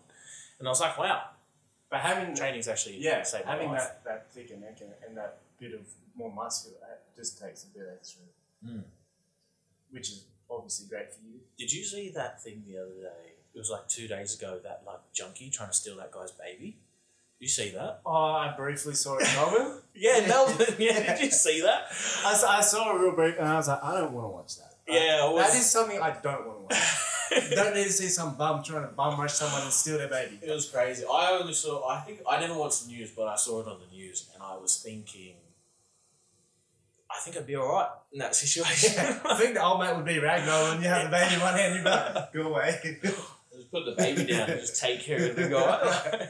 you just you got the baby like in one hand, and you just like squish him. and I was thinking, like, the three of us in that situation, I reckon we'd be all I think we'd be alright. right. Give me a baby. Mm, you, you Probably no. It's- yeah. I mean, you can't underestimate junkie strength. Like, Yeah. the scene, have you seen, like, you've seen them in the area? Yeah. Like, they are crazy. yeah. But, you know, like, the next time we're training in the gym, it'll be like, if any junkie tries to like, rush me, like, Yeah. Good luck. good luck. 100%, They just have a little bit better pain tolerance because they're on drugs. they have zero pain tolerance. You have to put them down. You just put them down and out. you see that he thought it was, like, his kid? So, like, it was. Is that is that the story? Yeah, the story is Yes. There's a bu- bunch of bullshit. that he was like high as, and he thought it was his daughter. So apparently, I don't know, his kid had been like taken by his mum. The mum had full custody, and then he saw what he thought was his kid with another guy while he's high out of his mind. And it's this battle of two dudes who both think it's their kid. Both of them are fighting for what's righteous and just. Just one's a junkie. One's a just junkie. going, what the hell? Runs a junkie half his head, just like, wait, trying to steal my kid. My kid! No, it's my kid. That was when I heard that story. I was like, wow. you can't make that stuff up. oh my god. yeah, Thought that was my kid. don't junkies like don't care about their kids? Is that, isn't that why they're junkies? I, no, I don't think I know. I can't speak from experience. I used to work um, care and protection. So I Yeah. used to work like all the kids that get taken by the state and stuff. Yeah. And there are a lot of junkies. Mainly it's junkies, like stuff that that that um because they're negligent. Yeah. But they do like they do really care. It's just crazy, like the way that drugs will just change someone's mind. Like they love their children. They do. Like you, they actually Yeah, do. legitimately love They legitimately love them. They just are so negligent because drugs are like the, the The thing main that they thing are that's actually- on their yeah. mind. Like you, you, li- you hear them say things and they're just like you can't relate. You I could. I absolutely don't. I couldn't imagine. can't relate. It'd be like I I've imagine spoken it's with a like- few. Like, have like asked for like berries and stuff, and I'm like, no. And then they just like have a random conversation, and it's just incoherent. oh yeah. Like their thought pattern is so wild. It'd be like, oh, I saw a puppy the other day. Do you have a diary? And then some other random thing. I was walking down the beach, and you, I still haven't said a word yet. I'm like, uh, Yeah. No, no, I don't have no.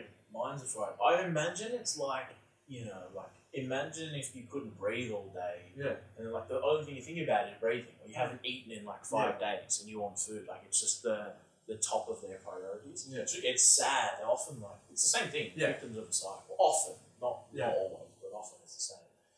Um, and, like, you just, they just get stuck in these systems. And kids, you, you can imagine the kids we take end up doing the same things. Yeah. Um, it's- this was a very like we were talking about junkie stealing babies. now we're talking about like generational trauma that's led to like interventionist and paternalistic policies towards children. this is how your mind works, though. It's cool. It, yeah, I mean, it, like you can start with something super serious, and I'll take it somewhere super dumb. Or you can start with something super dumb, and I'll take it something. you super started with something serious. dumb. and then you took it serious. Yeah. Uh, that's all right. I, I don't mind at all. Um, so you're talking the other day about um, the population of Northern Territory with us, yeah. So we were talking about this. and I was about two hundred and fifty thousand people off, Yeah. which I thought was kind of close. But then considering I said five hundred thousand, Yeah. it's it's significant. Cable said like two million. Yeah, yeah.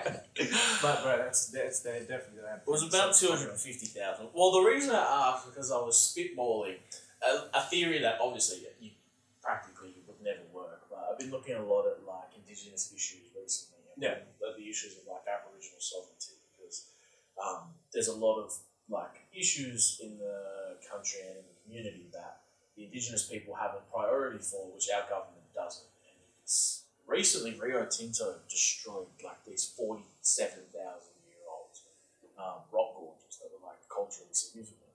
Um, and so I did a bit of yeah, well, I did a bit of research into it, and it was like the Western Australian heritage legislation allowed Rio Tinto to do that. And you can send in an application, and it gets approved, but you can't appeal it unless you're the, the yeah, you're the property holder. So the indigenous people couldn't go and say, actually, No, that's a cemetery, that's a grave site, that's a culturally significant site, Hmm. you can't blow it up. They had no legal recourse. And like these stories are so common. You Yeah, find it all the sure, time it would have been. and it was you know how do we incorporate indigenous sovereignty into our current legal system does it coexist beside ours like indigenous customary law and the things that they find important or like i was like can we just give them the northern territories and relocate everybody all the english out of like all the white people out of E-, Even there like the and- whole just northwest of Australia, yeah just like uh, you like cause, f- from like Queensland across, like like where the Northern Territory, just like give them that, Yeah. that part of WA as well. because there's nothing we could suggest that would be worse than what they went through You should just start taking a whole generation of people. You just yeah. I, what what? Yeah, I what, really have what, this. what year did it finish? It was, it Someone- was like starting like 1905 And ended in, like, the 60s. No, or oh, even the 70s. the seventies. oh, Yeah. it was it was like ridiculous. 70 years of stealing people. Jamie, can you get up there? Uh, um, yeah. So and it was so it's ridiculous and like, you know, they they arrived. They took the land. They subjected them to all of these Also diseases. murdered. they like they're like all the indigenous people in Tasmania were murdered. There's none Yeah. left. There's languages destroyed. Cultures gone. yeah. the degradation of an entire people. Yeah. And then, like, let's say we went something extreme and we said, everybody in the Northern Territory who's white has to leave. We're going to relocate you, give you a new house, and blah, blah, blah. No, not even give you. You just have to get out. or even there, Yeah. even if we, you have to get out, would that be worse than the stolen generation, than, than you know, the Yeah. complete destruction of. And I'm, like, I'm not actually suggesting that. I'm Yeah. not saying that's what we do, but you know, like if they suggested that and they said we're going to relocate everybody and we're going to whatever, I would be like, you know what? I'm okay with that. I'm, you know, I'm open to it. to give a country that's fully like they can just have their own country that they can if that's what they want. Yeah. Like I don't know. I'm, sure, I'm sure that they want some influence from the outside world. Now, they have it. I think Mm. they would probably still go about their thing the way they want to do it. But I think also it's probably somewhat beneficial for them to have contact. Hmm. Mm. Well, th- are they? If you actually look at a lot of the um, the dialogue, which is what I've been looking at, there's Yeah. like the Virunga statement, which was given to Prime Minister Bob Hawke. There was the Aboriginal Provisional Government, which exists now as like an as like a kind of de facto ad hoc government that acknowledges and recognizes certain things. Um, they o- often what they want is just for a coexistence with the government, and they just Yeah. want to have a say in the things they find important. Like, Yeah. Hey, don't, don't blow up. our- Don't blow up blow those our things, sacred yeah. sites. I and feel which is very fair. and most of what they ask for is very fair. And I, I Yeah. think we, we hit back at a lot of things ignorantly, not realizing. Like, We want our land. No, yeah, and it's it's, it's not even like no because yeah, it's No. just no. I don't want the change, or who do you think you are? And, yeah, you know, like it's like the Australia Day debate. I don't mind if you want to engage in the discourse, but you need to have a reason, not Yeah. just no. Yeah. Like if you're going to suggest, if, if people are going to suggest something and they're going to give you all of these reasons why they think that it's disrespectful to have it on this particular day, I'm not saying you can't say no, but you can't just be like, no. yeah, just That's no period. Yeah. just just full stop. That's it. That's not good enough. Just Like- right on pit, never know. There you go. That's your reply. Yeah, the, the the things that the indigenous community has endured Yeah.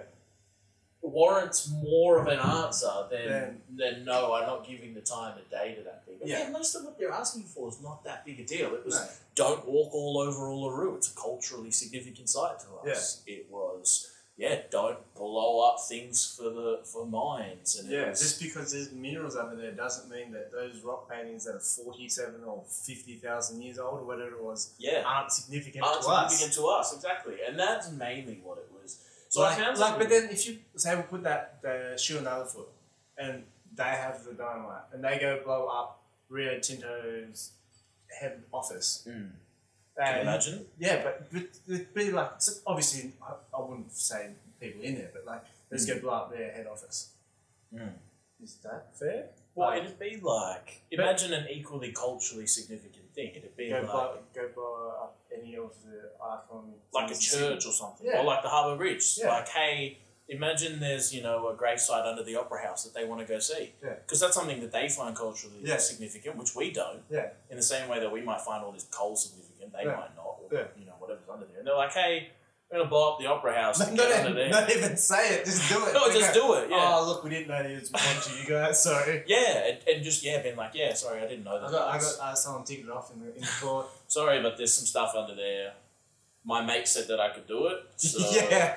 yeah. It's like, oh, who told you you could do that? oh, my mate told me I could do it. So you can't arrest me. He's no. kind of an authority on these things. It's Yeah. like, yeah, but that's significant to us. Yeah, yeah, it but doesn't matter. whatever. I got permission from a mate. Like, um, Bob down the road told me it's good. well, and actually, I found something recently on the Aboriginal Provisional Government website, Yeah. and you can get uh, like an Aboriginal visa basically. So you Yeah. can, you pay fifty bucks, Yeah. and like the Aboriginal Provisional Government um, acknowledges your presence here. Yeah. So it's kind of like acknowledging that they're the traditional custodians of the land.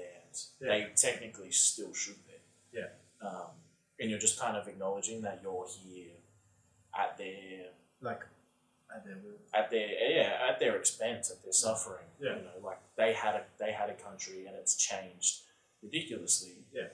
And it is what it is now. You're not going to be able to take that back. What's happened has happened, and you need to move forward in a way that's like reconciliatory for two different people to exist together. Hmm.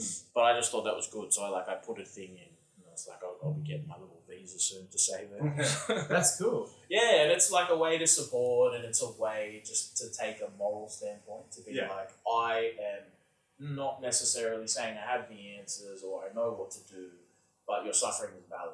Yeah. and I acknowledge that. You know, this land was yours. Yeah. and you didn't like this land was never conquered. It was never ceded. It was never like it. We it literally just moved in and just kind of took it, and I was It's, like. it's kind of me going next door and going, no, that's my house now. It is, and but you can live in the bathroom.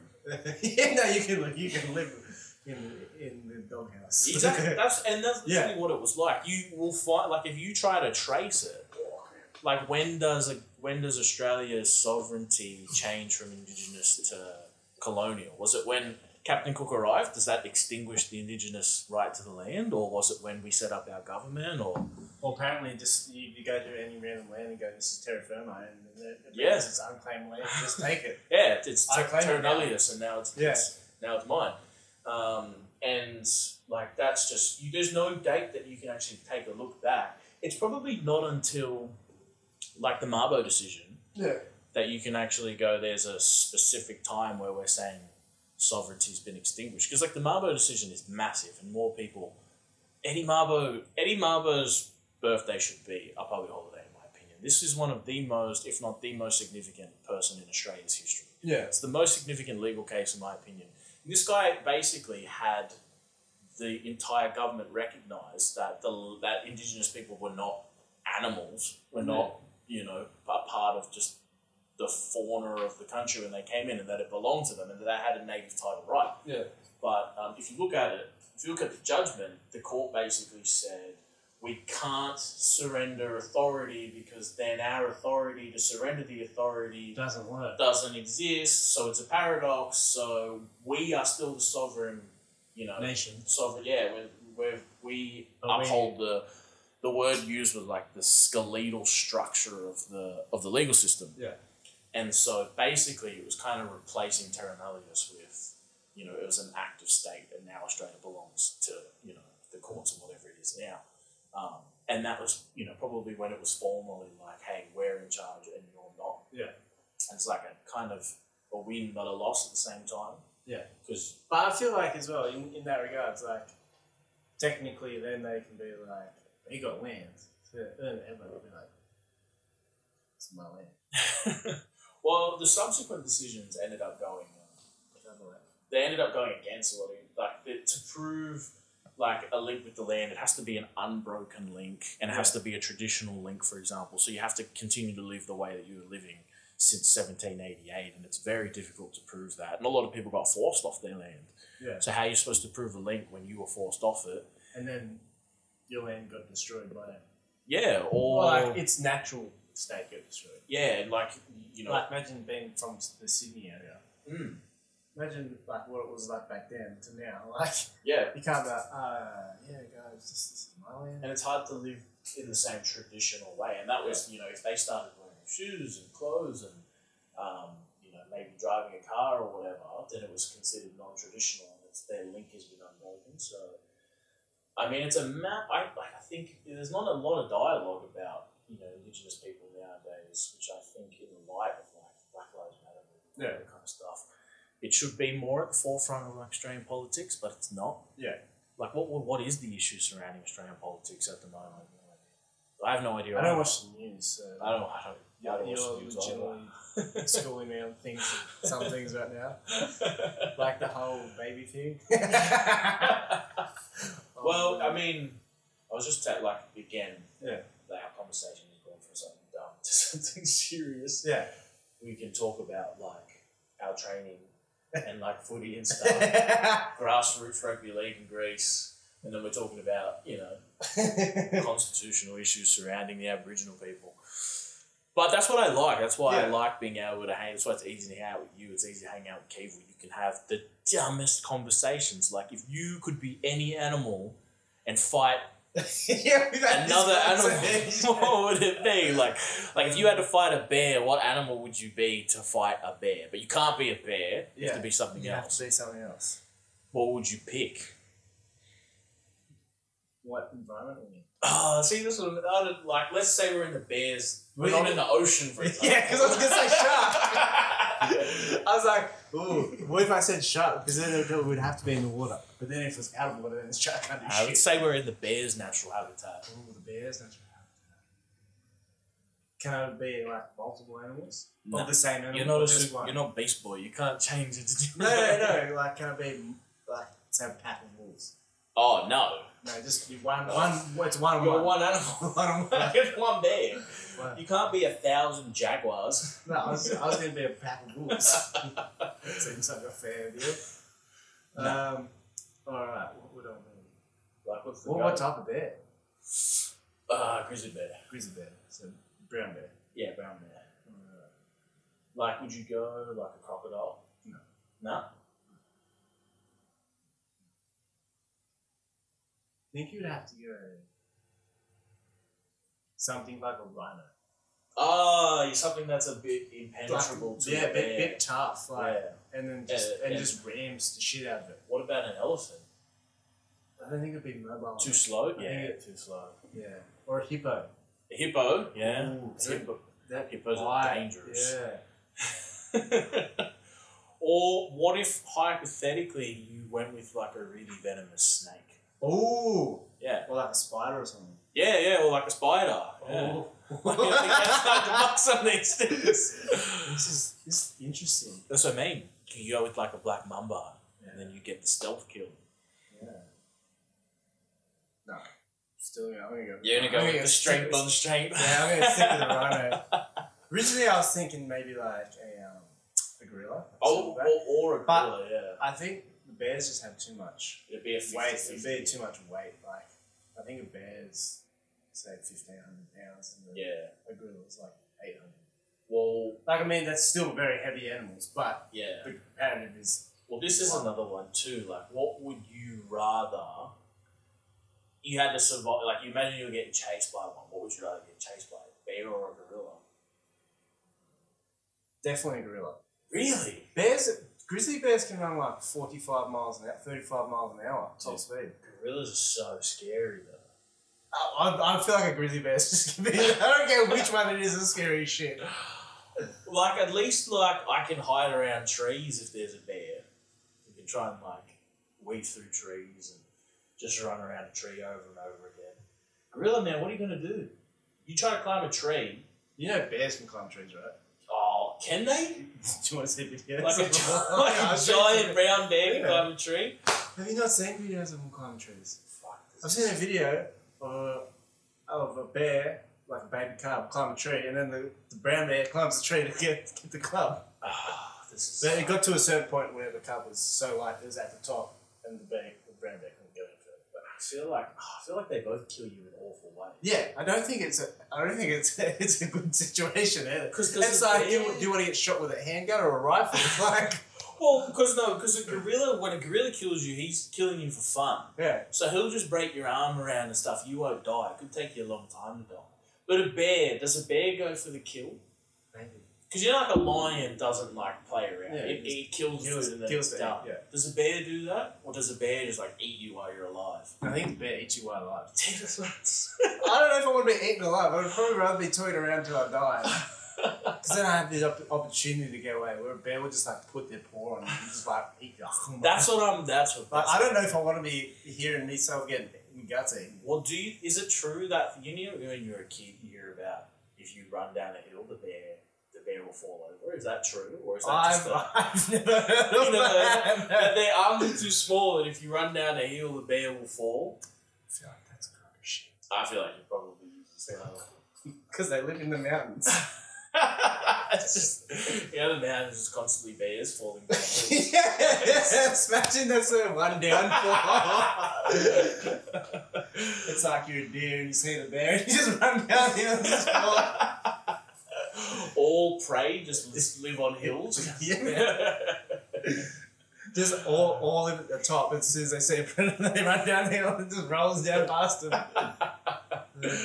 yeah, I feel like that was probably not true. this little white light, so I told you. Uh, uh.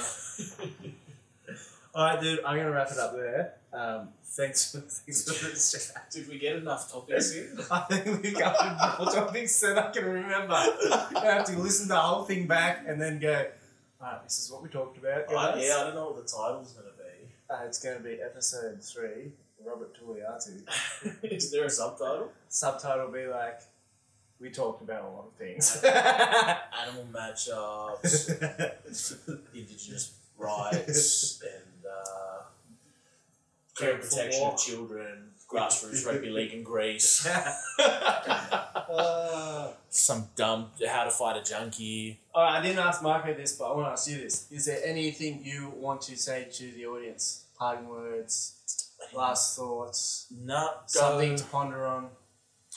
Oh, maybe just sit on a lot of the stuff we spoke about philosophically, but uh, would probably give a shout out to uh, to the shirt I'm wearing. This is Oh, Megan Core. She's an artist from Newcastle. Do you know her? no, I don't. She's a singer. She was up at um, uh, like Byron Bay area nowadays. Beautiful. But she's she's getting some stuff up recently. She had a couple tracks come out. Um, Lost to Mayfield. Um, No, Uh, it's been 20-something. homage to Newcastle. yeah, a bit of homage to the area, so she's really cool. And go check out Great Regular League. I'm not making this stuff up. I'll, I'll, I'll, so I'll, I'll put up a photo of you in like your, your, your jersey and I'll stuff. send you some stuff. Yeah. I should have worn it. Should have. Oh no, I'm pretty happy. Yeah, Yeah, no, shout out to I'm- Megan. I'm, I'm happy that you have a shout out. Yeah, she's she does a live show every Monday, so check out her Instagram. She is phenomenal. Every person who I've ever said to check out her live show have Yeah. thoroughly enjoyed. it. What's the vibes? Sh- Folk like